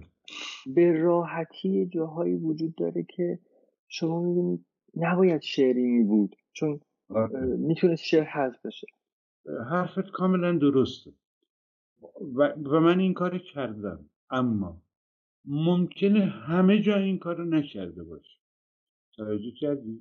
ولی این کار انجام دادم. اگر شما چیز کنی دقت کنی ترجمه رو قطعا نگاه کردی باز مطابقت بکنی مثلا با کار آقای تسوجی یا با کار آقای اقلیدی یا با متن. حالا نمی‌دونم متن انگلیسی کار می‌کنی متن عربی من انگلیسی دارم. آره. با اونا اگر مقایسه بکنی یا متن انگلیسی اگر شعر داشته باشه مقایسه بکنی می‌بینی که من این کار کردم. جایی تک بیتی گاهی دو بیتی در جاهایی که نبوده من شعر گذاشتم. گاهی, گاهی به نظرم لازم نبوده شعر نذاشتم. این کار حتما انجام دادم. ولی همونطوری که گفتم ممکنه که همه جا این کار رو یا نتونستم یا نشده یا زمان اجازه نداده یا به دلیلی بوده که یا پیدا نکردم یا به هر حال از این دستم در رفته. هر کدوم از اینا می‌تونسته باشه. ولی این کاری کردم. گاهی نه تنها گاهی مثلا همون نمونه که براتون گفتم گرگروبا. اونجا من بسیار بسیار ضرب المثل که نبوده اووردم اگر با متن اصلی حالا متن مثلا آقای تسیجی مقایسه بکنی اینا رو می‌بینی. چه بسا کنایه ها رو مثلا اووردم تیچی کلام ها رو مثلا اووردم که اصلا نبوده. یا گاهی سه چهار سطری کم و زیاد کردم. یه چیزی برداشتم از عربی و یه چیز دیگه ای گذاشتم که معنای فارسی بهتری به نظر خودم میرسونده و می‌داده. اونا رو گذاشتم. نه این کاری کردم. بسیار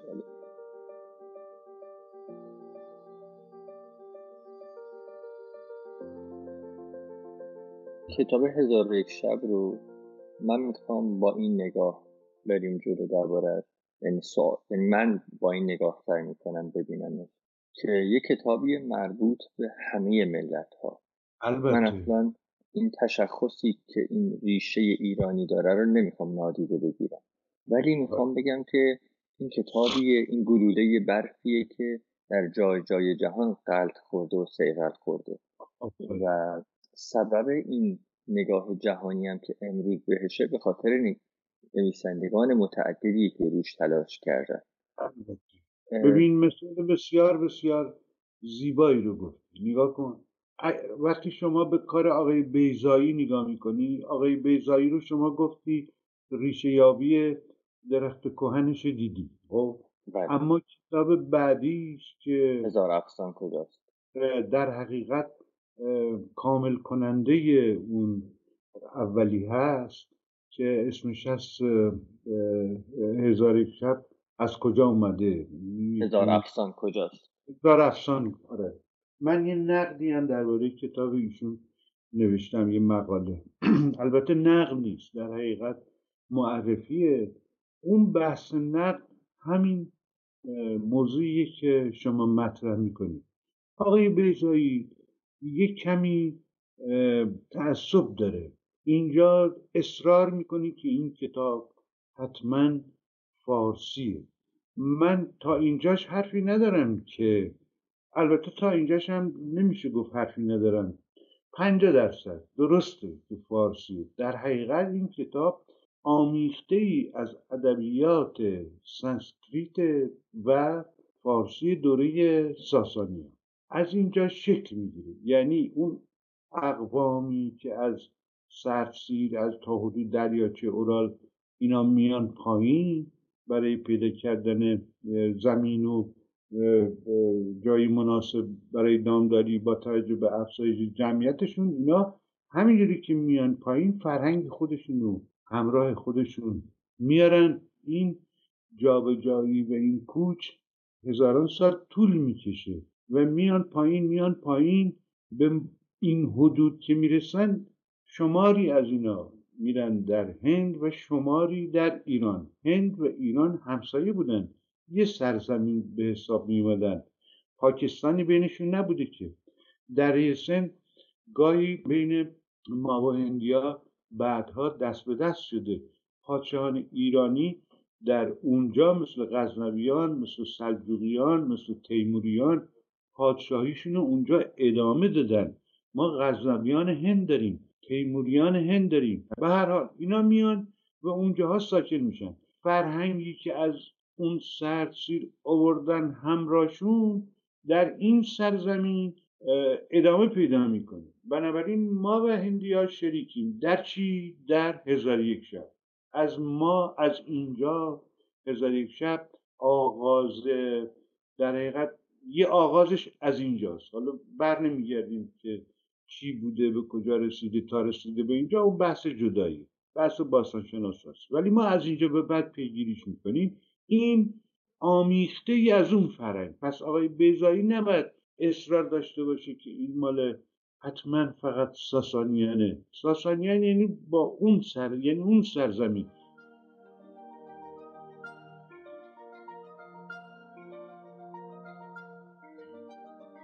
کلیله و دمنه رو هم ما میریم در حقیقت مایش رو از اونجا به وسیله برزی طبیب میاریم. تغییراتی درش میدیم دگرگونش می‌کنیم با فرهنگ خودمون آرایشش میدیم. آروم آروم میشه کیلو و دمنه نمیریم رو اون بحث. هزاره شب از اینجا شروع میشه. بعد از اینجا همینجوری که مثال بسیار زیبایی زدی این گل و برفه مناطقی رو طی می‌کنه. از جمله میره تا چین. ارزام شما که میچرخه تا میاد در کشورهای عربی گشتش رو می‌زنه و بعد از دور عباسیانی که یه آغاز دیگه داره. چرا؟ به دلیلی که گفتم نقالا میان در اون دربار و اون شعرها رو اضافه می‌کنن. قهرمان ها و شخصیت های ایرانی و هندی که همون ساسانی و سنسکریت باشن دیگه به خاطر اون شنونده های اضافه شده عربی تبدیل میشن به امثال هارون رشید و شخصیت های دیگه شبیه اون. قصه های دیگه عربی کوتاه یا بلند بهش اضافه میشه. بعضی از قصه ها دگرگون میشن سر زده میشه یا ساختارش عوض میشه یا شکل و فرمش عوض میشه. در حال از اونجا یه آغاز دیگه ای داره. میاد جلوتر تا ما مثلا حدود دویستی سال پیش هم ما یه نمونه هایی داریم. حتی صدای تیر و تفنگ توی هزار شب میاد. یعنی زمانی که عثمانی ها دیگه حالا بالنده میشن.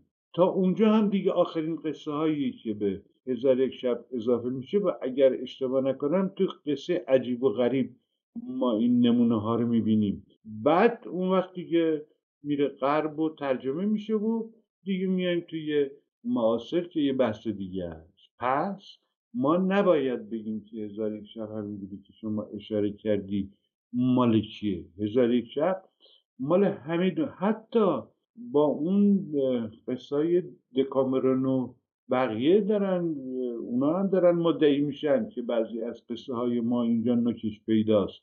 در هر حال هیچ کس نمی‌تونه مدعی بشه که این مال ما تنهاست. اما خواستگاه مورد بحثه و به نظر من دیگه حالا روشن شده است. از خود قصه ها پیداست. از تحقیقاتی که کارشناسا کردن پیداست.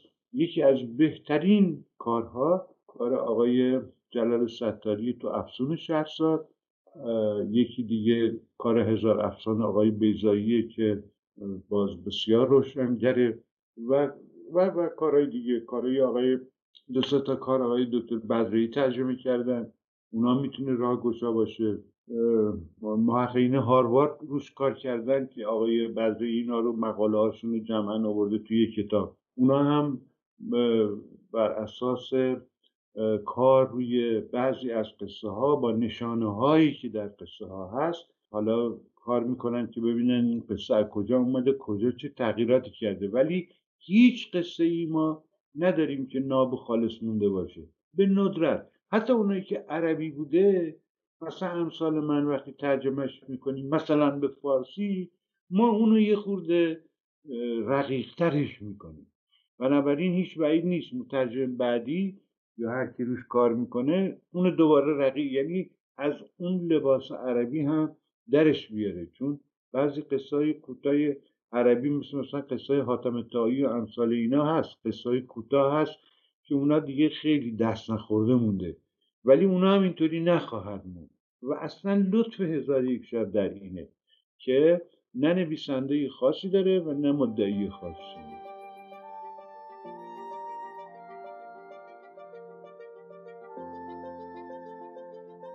و من اینو اضافه کنم که علادین و چراغش و علی بابا و دزدا اینا در هیچ کدوم از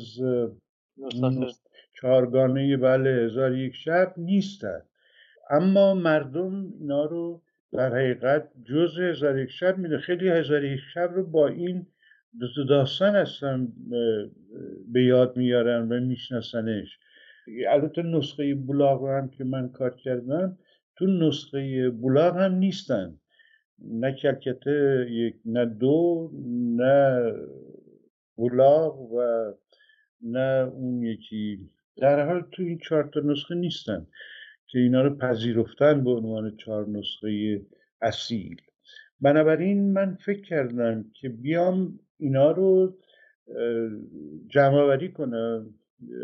از هر جا نسخه ازش هست یا کاری و این دوتا رو اضافه کنم به هزار یک شب. چون تو نسخه بولاق نبودن طبیعتا من جز اون کاری که نیلوفر در آورده اونا, اونا, رو نیوردم. این نسخه بولاق رو کار کردم. ولی اینو این دوتا قصه رو از جاهای مختلف جمع جور کردم پیدا کردم نمونه هایی ازش که تو مقدمه توضیح دادم و تنظیمشون کردم و به شکل یک کتاب جداگانه اما نیلوفر درست شبیه یعنی اندازه همون دوتا دل چون یه چهار جلدی نیلوفر در آورد. در چاپ اول. در چاپ دوم اون چهار جلد رو کرد دو جلد. منتش قطعش رو یه ذره بزرگتر کرد و کاغذ رو عوض کرد که بتونه همه اون چهار جلد رو تو دو تا جلد جا بده. بنابراین علاءالدین رو و علی بابا رو هم به همون اندازه قطع وزیریه اگر اشتباه نکنم یعنی یه ذره بزرگتر از معمول در و با همون نقاشی های آقای بنی اسدی. در چاپ جدید میشه گفت سه جلد هست. اون دوتا جلد یک و دو که خود هزار یک شبه این جلد اسمش گذاشته علادین و چراغ جادو علی بابا و چهل دو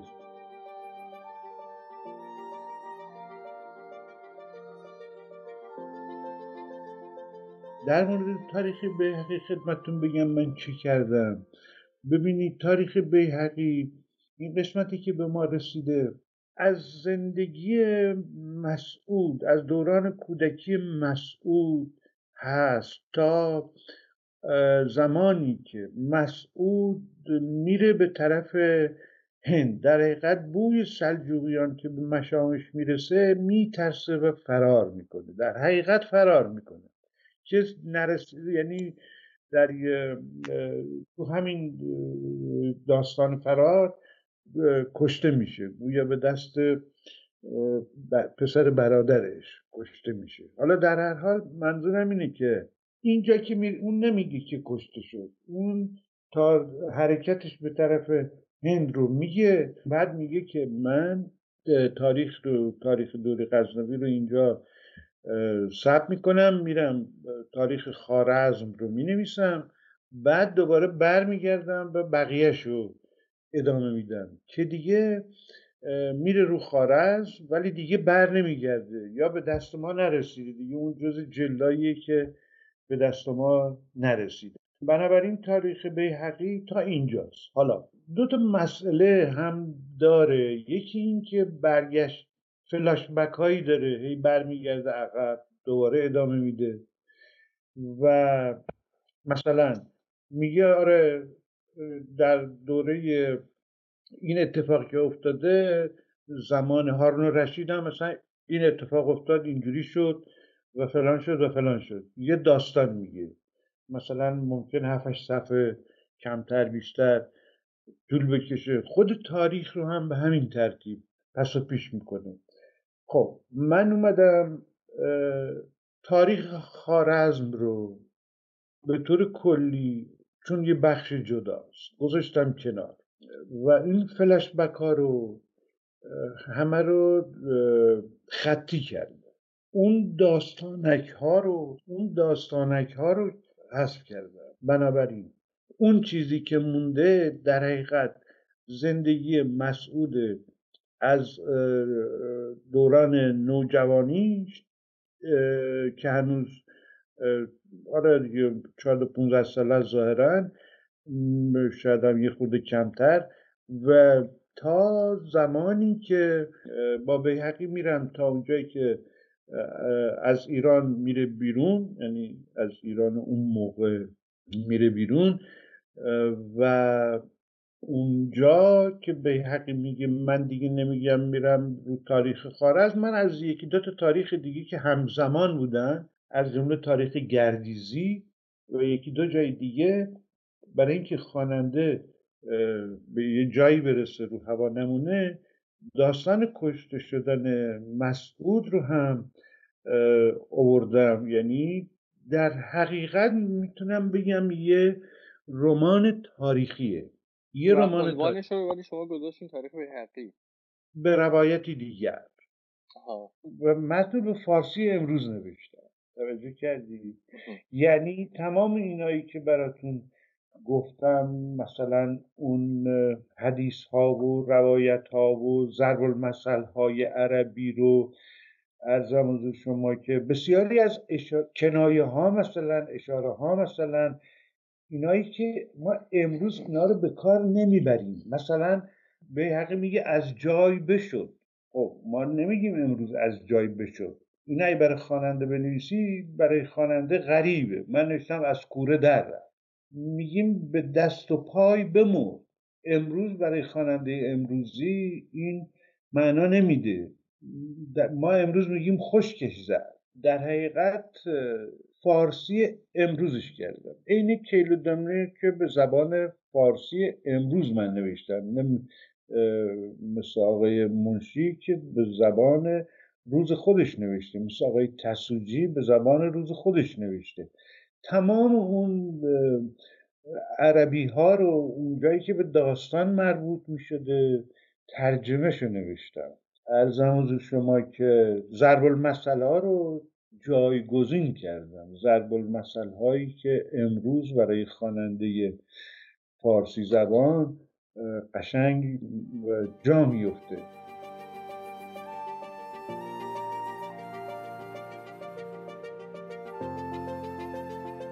در حاشیه شیراز مردم سالیان دراز به یه آرامگاهی می‌رفتن آرامگاه بیبی رقیه و اونجا بست میشستن دعا میخوندن برای مادر مثلا حضرت سلیمان بعد. با ورود فرانسوی ها و آلمانی ها ما فهمیدیم که بیبی رقیه اونجا خاطر نیست بلکه تخت جنگ شده آره. یعنی ما مفاهیم رو ما به ازای سنگ محک غربی ها گاهی اوقات با تعریف کردیم گاهی اوقات حتی این فرضیه و این نگرش در ما ایجاد شد که وقتی تازه اونها اومدن به ما گفتن که این چیه؟ به صورت متعصبانه تعصب به خرج دادیم و فکر کردیم که اصلا تاریخ ما حتی تش اونجاست. وارد این بحث نمی‌خوام بشم.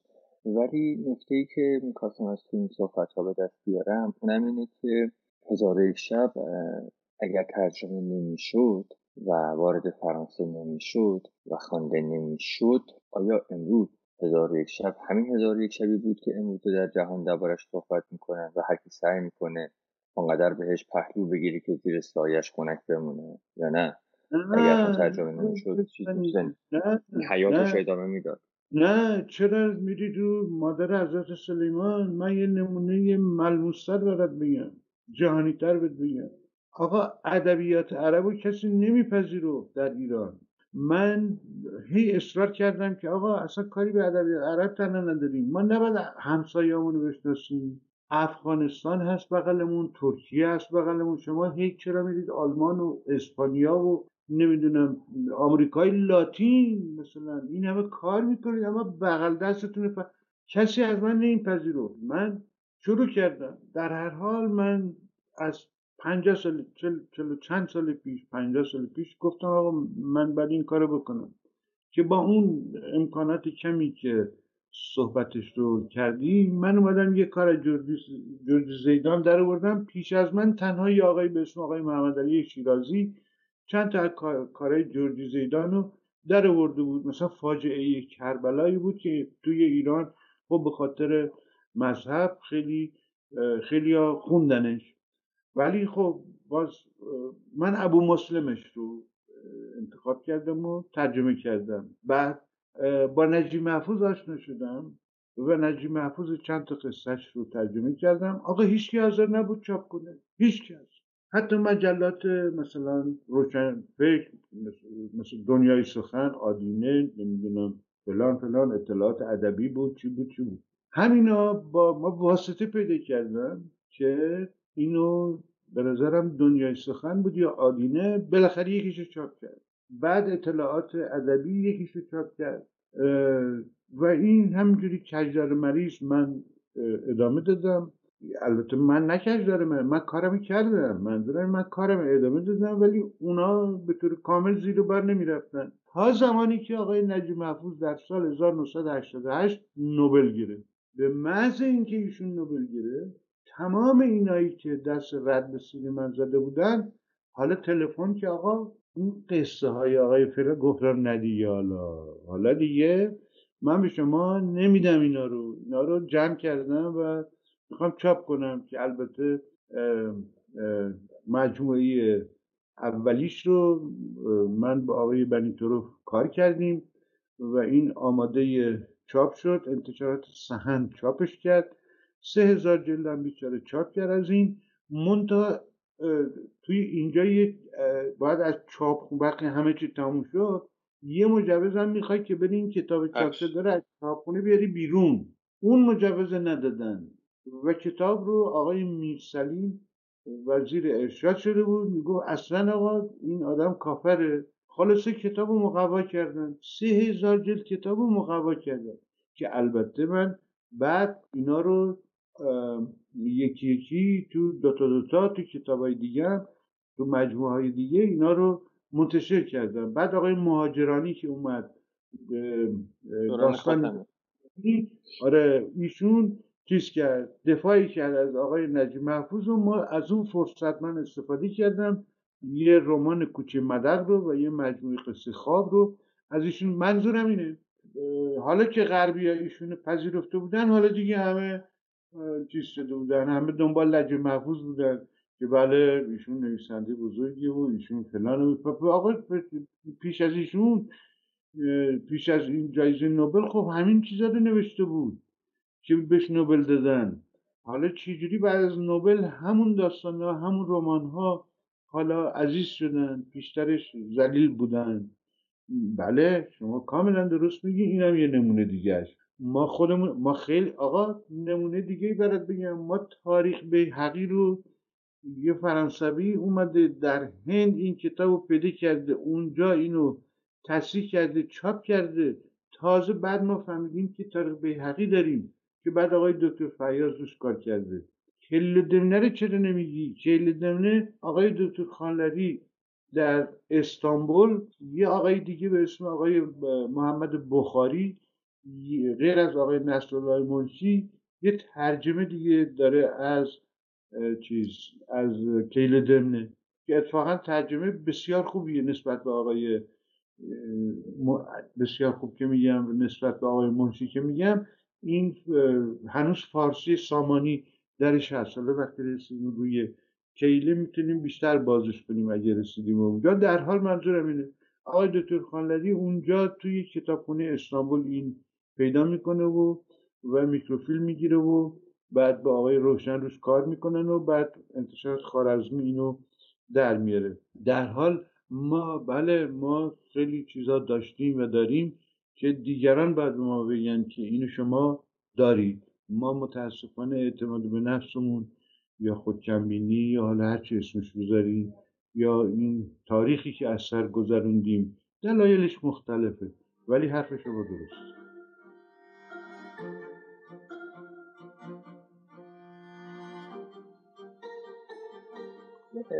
شما فرمودین نوبل. ما خیلی علاقه داریم نوبل ها رو می‌خونیم. نوبل گیرها رو هم می‌شناسیم. بعد بین اینها خیلی آدم های دیگه وجود داره. این بله. انسان هایی که بین این جوایز وجود دارن انسان هایی هستن که خیلی موقع ها چون حرکت های سیاسی نمی کنن جنبش سیاسی رو پدید نمیارن. کمتر بهشون در جهان توجه میشه. و بله. خیلی روشن هم هست که خب جوایز ارزنده جهان که قابل احترام هم هستند بله. بی پشتوانه حرکت های سیاسی داده نمیشن بله ببین ما توجه های سیاسی رو داریم این وسط یه سری آدم ها رو ما دست میدیم در جهانمون البته. و این دست دادنه سبب میشه که ما روی دندونه های حرکت می‌کنیم که جهان حالا به هر دلیلی بهش توجه کرده ولی به نگاه ادبی می‌تونه مهم نباشه. و تکلیف ما چیه؟ ما که داریم از روی اونها الگو برداری می‌کنیم ببینید آقای خودمون باز تعریف می‌کنیم. ببینید آقای دبستانی من فکر می‌کنم ما نباید مطلق سازی کنیم. یعنی نباید بگیم که آقا همه اونایی که جایزه نوبل می‌گیرن حتما مسئله سیاسی پشتشه یا مسائل دیگه پشتشه و اینا ارزشش نداشتن. از این طرف پشت هم نباید بیفتیم. که همه اینا که نوبل می‌گیرن کارشون درسته حرف نداره و ما حتما باید بها بدیم بهشون و تونستیم بخونیم.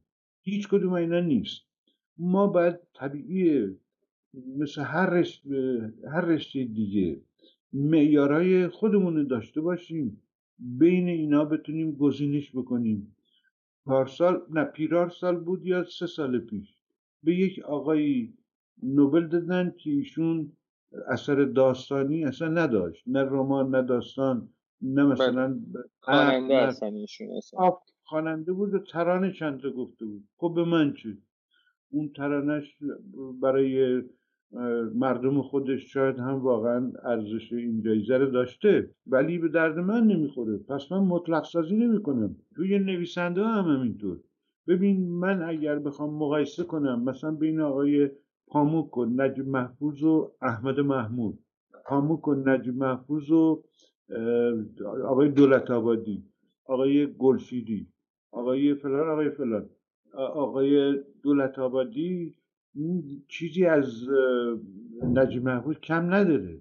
ولی در یک برهه خاصی شاید هم بخشش شاید نشاید بیشتر دلایل سیاسی داشته این جایزه نصیب آقای نجیب محفوظ میشه. همون دوره آقای شاملو بازم کاندیدا بود ولی به ایشون نرسید. در هر حال نوبل نجیب محفوظ یا امثال اون نباید منو از آقای احمد محمود دولت آبادی گلشیری و امثال اونا دور کنه یا من قطعا اینا رو پایین تر از اون بدونم و به عکس. من باید کار خودم بکنم. من باید معیارهای خودم داشته باشم. البته معیارهای اونا رو هم بهش احترام می‌ذارم. منتش نگاهشون می‌کنم. هر کدومش دیدم درسته باید استفاده کنم. حرف من این مطلق سازی نباید بکنیم.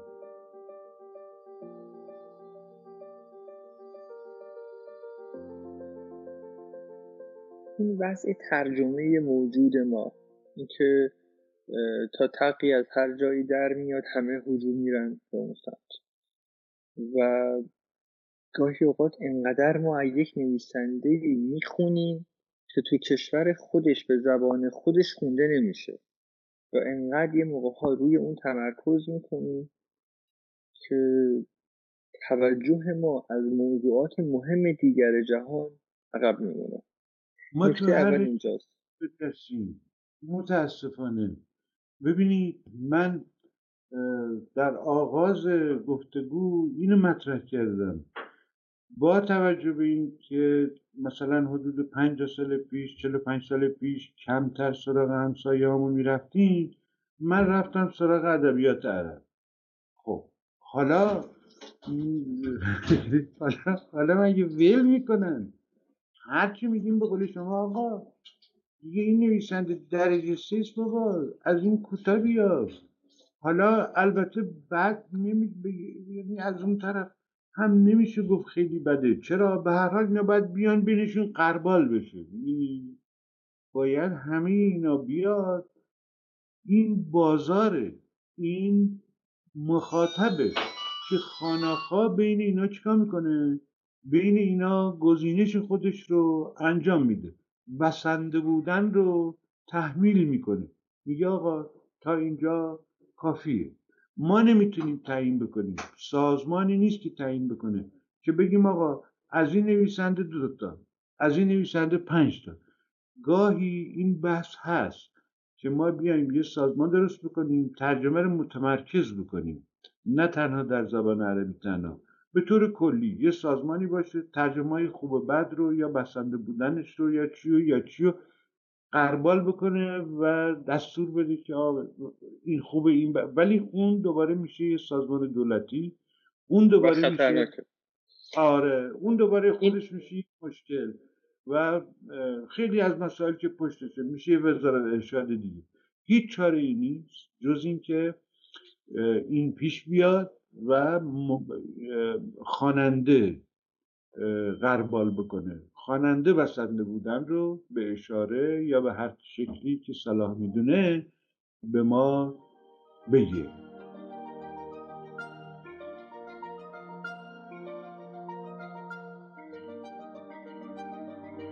ترجمه یک نسل طولانی در این تاریخ ادبیات ایران زمین داره.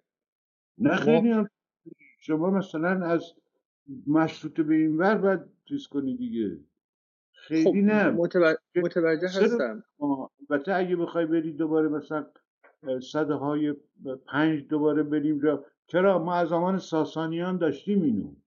ولی به صورتی که بیاد تو عامه مردم و جز ادبیات جدی بشه جدی که میگم یعنی مطرح یعنی مثلا همگی بشه شما درست میگی ما چیز شما اینو درست نمیگی. بعد از مثلا صد سال پیش بگیم که این تاریخ داره. اما اگر تک و تک بخوای بگی چرا؟ ما دوره ساسانی دوره ترجمه تاریخ تبری و ترجمه تفسیر قرآن مال باز تبری از دور ساسانیان به این ور داریم. بیا تا پنجم هجری دوباره کیل دمنه داریم. دوباره اینا رو داریم.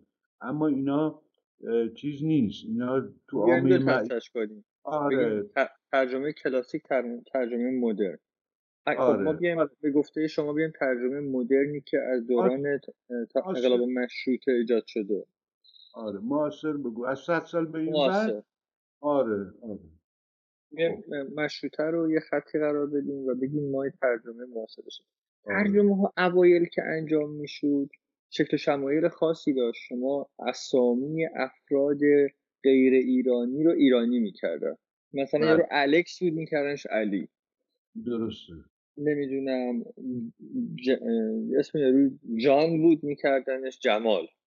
درسته. اگر قرار بود الکس و جان پاشن برن ماساچوسه این دوتا رو می‌کردن علی و جمال پا شدن رفتن قوم یعنی مرکز همه چی عوض می‌شد. کنش ها عوض می‌شد. اسم ها عوض می‌شد. و جزئیات حتی خوردنی ها عوض می‌شد. پوشیدنی ها عوض می‌شد. این یه نوع ترجمه بود. خوب و بعدش رو کار نداریم. ابتدای ترجمه معاصر ما این شکلی بود. قدری اومد جلوتر. اینو اسم چیز کنم. ببین اینو ما خودمون در چیز نکردیم. پیش از ما در همین دوره معاصر پیش از ما مثل این کاری کرده. نویسنده های مصری این کار می‌کردن. مثلا بینوایان ترجمه می‌کردن یا مثلا به طور کلی ادبیات غرب رو به خصوص ترجمه می‌کردن اسما رو عوض می‌کردن. اسمای عربی میذاشتن کوچه ها رو حتی نمی‌دونم همه چی رو غذاها رو به قول شما اینا همه رو عوض می‌کردن. که مثلا ما داریم تو نویسنده مصری که اصلا مثلا فرانسه بلد نبوده. یه نفر لب به قصه رو براش می‌گفته برش میگردونده به عربی منتاش با اسامی عربی به طور کلی.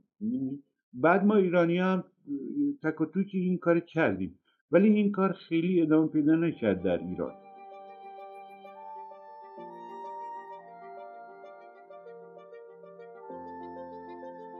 خب ما به مرور اونها رو به حالت که بودن ترجمه می‌کنیم سعی نمی‌کنیم اینها رو تغییر بدیم میایم روی خود قصه توی بدنه آنچه که داریم.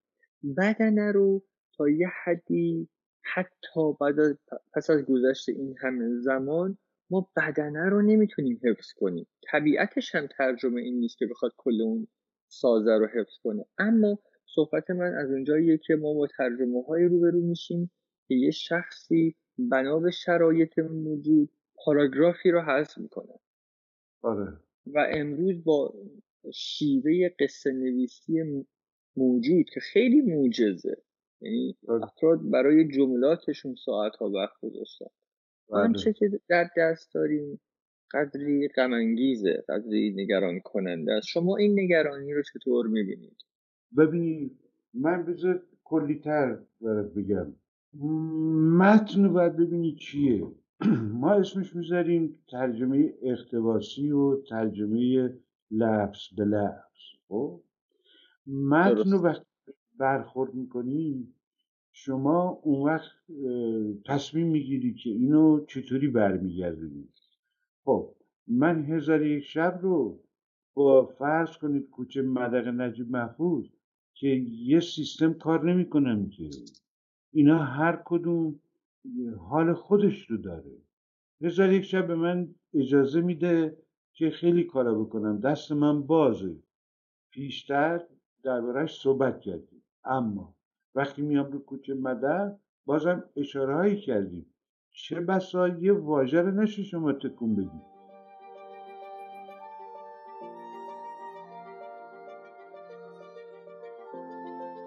من انتظار داشتم نقدایی ببینم در مورد کاری که انجام دادم. نقد جدی من فقط در مجله مترجم دیدم. سال 95 خانمی به نام خانم سمانه فرهادی کار یه نقد قشنگ نوشته.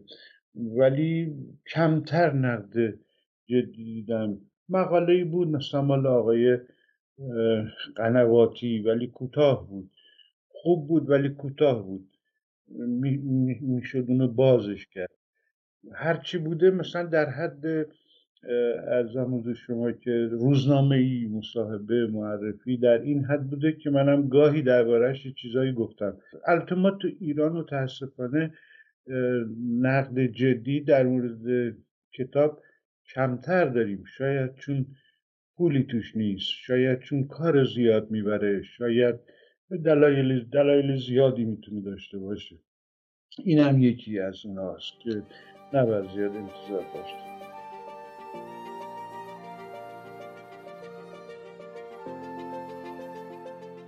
و پس از آن از ابوالحسن خربلی که دوست من بود و از نزدیکان بوسهل شنیدم که گفت یک روز شراب می‌خورد و با او بودم. مجلسی نیکو آراسته و غلامان بسیار ایستاده و مطربان همه خوشنوا و در آن میان پنهان از ما فرموده بود سر حسنک را در طبقی با سرپوش آورده و نگاه داشته بودند. پس گفت نوبرانه آوردند از آن بخوریم. همگان گفتند بخوریم. و او گفت بیارید. طبق را آوردند و دور نگه داشتند. سرپوش از آن برداشتند. چون سر حسنک را دیدیم همگان متحیر شدیم و من از حال رفتم. بوسر خندید و شرابی را که از قضا در دست داشت به بوستان ریخت و سر را باز بردند. من دیگر روز در خلوت او را بسیار ملامت کردم. گفت ای ابوالحسن تو مردی مرغدل و ترسویی. با سر دشمنان چنین باید کرد. و این قصه فاش شد. و همه وی را به این سبب بسی نکوهیدند و بر او لعنت فرستادند. آن روز که حسنک را بردار کردند استادم بونصر روزه باز نکرد و سخت غمناک و در اندیشه بود. چنان که او را هیچگاه این چنین ندیده بودم و می گفت چه امیدی مانده است؟ خواجه احمد حسن هم همین حال را داشت و در دیوان ننشست. پیکر حسنک نزدیک هفت سال بردار ماند. چنان که پاهایش همچون چوب و تنش خشک شد و چندان چروکیده گشت که اندکی بیش از آن نماند. تا اینکه اجازه گرفتند و پایینش آوردند و به خاکش سپردند. اما کس ندانست که سرش کجا و تن کجاست؟ مادر حسنک زنی سخت دلیر بود. چنان شنیدم که ماجرا را دو سه ماهی از او پنهان داشتند و چون شنید چونان زنان دیگر بیتابی نکرد بلکه دردمندانه گریست آنسان که حاضران از درد وی خون گریستند. پس گفت پسرم مرد بزرگی بود. که پادشاهی چون محمود این جهان به او داد و پادشاهی چون مسعود آن جهان را. و ماتم پسر را بسی نیکو به پا داشت چنان که هر خردمندی شنید پسندید و درست هم همین.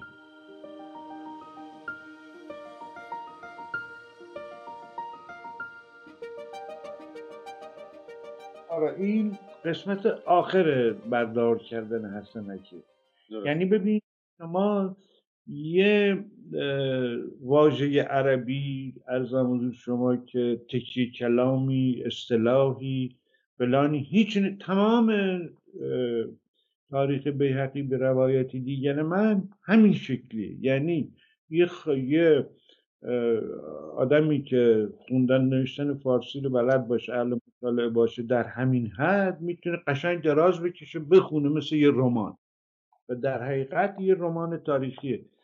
اگر برگردیم سر صحبتمون من می‌خوام اینو خدمت شما بگم که مثلا کتابایی مثل جنگ و صبح یا امثال اینا برادران کارامازوف مثلا اینا همه طبیعیه که ریشه تاریخی دارن و نویسنده از مایه تاریخی مطلب رو گرفته شخصیت ها رو پرورونده با خیال خودش و توی اون فضا قرار داده و یه رمان تاریخی نوشته. بیحقی هزار سال پیش همین کاری کرده.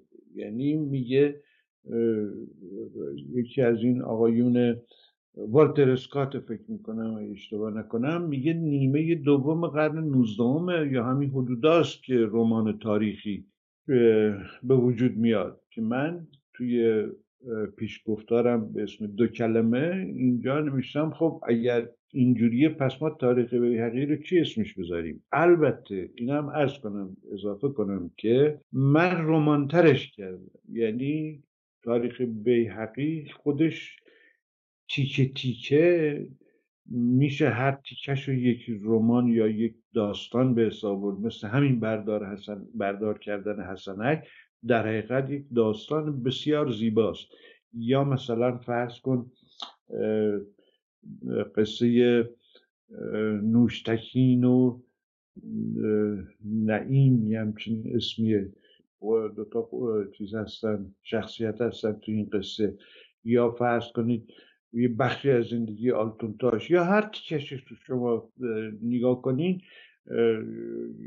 یه یه داستان کوتاه یا شاید مثلا سه چهار تاشو بذاری بغل هم یه رمان ازش در بیاد اما من این کار رو به جای بیهقی انجام دادم. یعنی اومدم زندگی مسعود اول تا آخرش به صورت یه رمان تاریخی در آوردم بدون اینکه از کردم.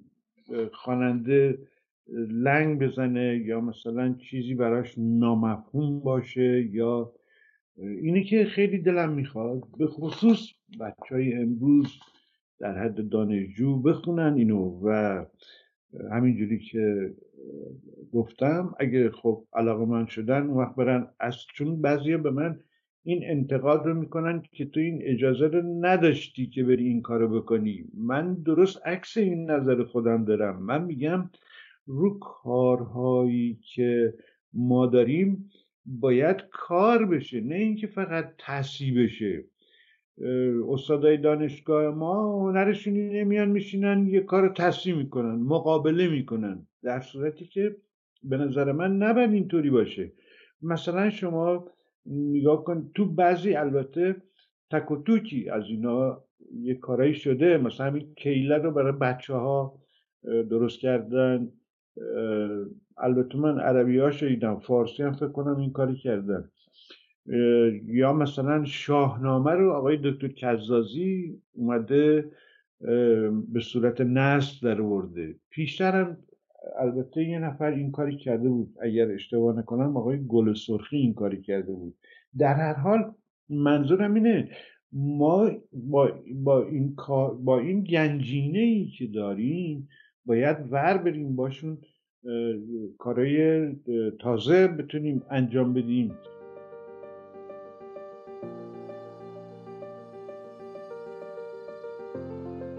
این کار البته آقای مرشی پورعزیز در فرهنگ های دیگه نسبت به آثار ادبیشون انجام میشه. مثلا شکسپیر رو شما آره. با زبانهای متعددی برای درجه سنی متفاوتی این رو می‌بینید. اصلا شکسپیری که یک بچه در دبستان یا دوران مقدماتی می‌خونه با شکسپیری که در دانشگاه خونده میشه و اصل نسخه شکسپیر فرق می‌کنه. کلمات کمتری استفاده میشه و قابل فرق میشه. و این کمک می‌کنه که شاید ادبیات برای یک طبقه یا یک دسته خاصی باقی نمونه و اتفاقا بشه بهتر اینها رو فهمید بیشتر دربارهشون صحبت کرد و چه بله. بسا که شاید یک نوجوان تخیل آزادانه تری داشته باشه از یک مطلب و بتونه در آینده نسبت به اون مطلب با دست بازتری صحبت کنه. البته نه تنها برای سنین مختلف مثلا کاری که شما در همون پادکست رو هزار یک شب داری یه نمونه دیگه است. توضیح بیشتری از آن شما که اضافه کردن شخصیت هایی زدن بعضی از اونا یا اصلا وارونی کردن روش بحث کردن و چیز دیگه ای رو مثلا از حاملت دیدم که در آوردن هاملت اصلا یه جور دیگه از کار دیگه می‌کنه به شکلی مورد انتقاد قرار می‌گیره یا به عکس می‌دونید و باید ما این بازی ها رو اجازه داشته باشیم با متونمون انجام بدیم که به قول شما آشناتر بشن نسل اصلا ببینید تاریخ بیحقی من به جرأت می‌تونم بگم مستندترین یا یکی از چند تا انگوش شمار تاریخ مستندی که ما داریم به ویژه از اون دوره. از اون دوره که تنهاست.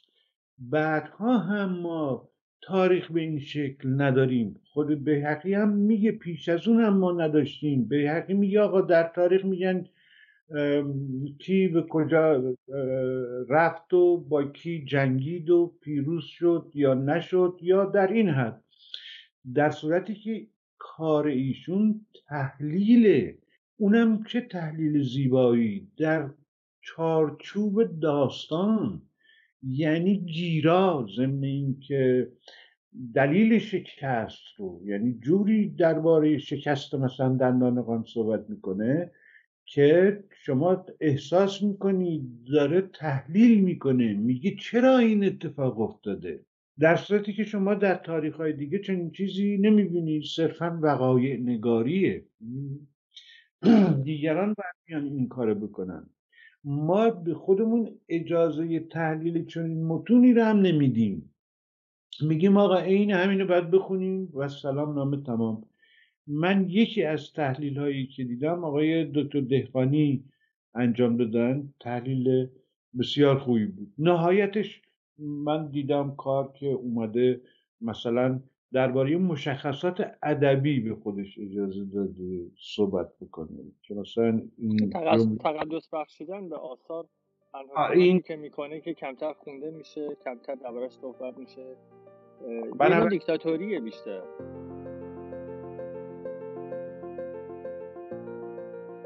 موازی با کار ترجمه عربی به فارسی نه نه شاید بگم موازی هم نه. یعنی بعد از اونا بیشتر دوست داشتم و دوست دارم که برم روی آثار کلاسیک زبان فارسی.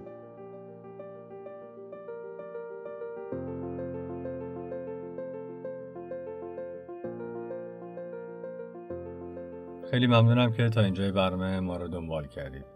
رادیو نوشته رو شما می‌تونید روی تمامی پادکست گیرها گوش کنید. همچنین رادیو نوشته کانال تلگرام و اینستاگرام داره. از شما هم دعوت می‌کنم که به وبسایت ما یه سری بزنید. شما می‌تونید توی وبسایت دستخط نویسنده ها رو ببینید.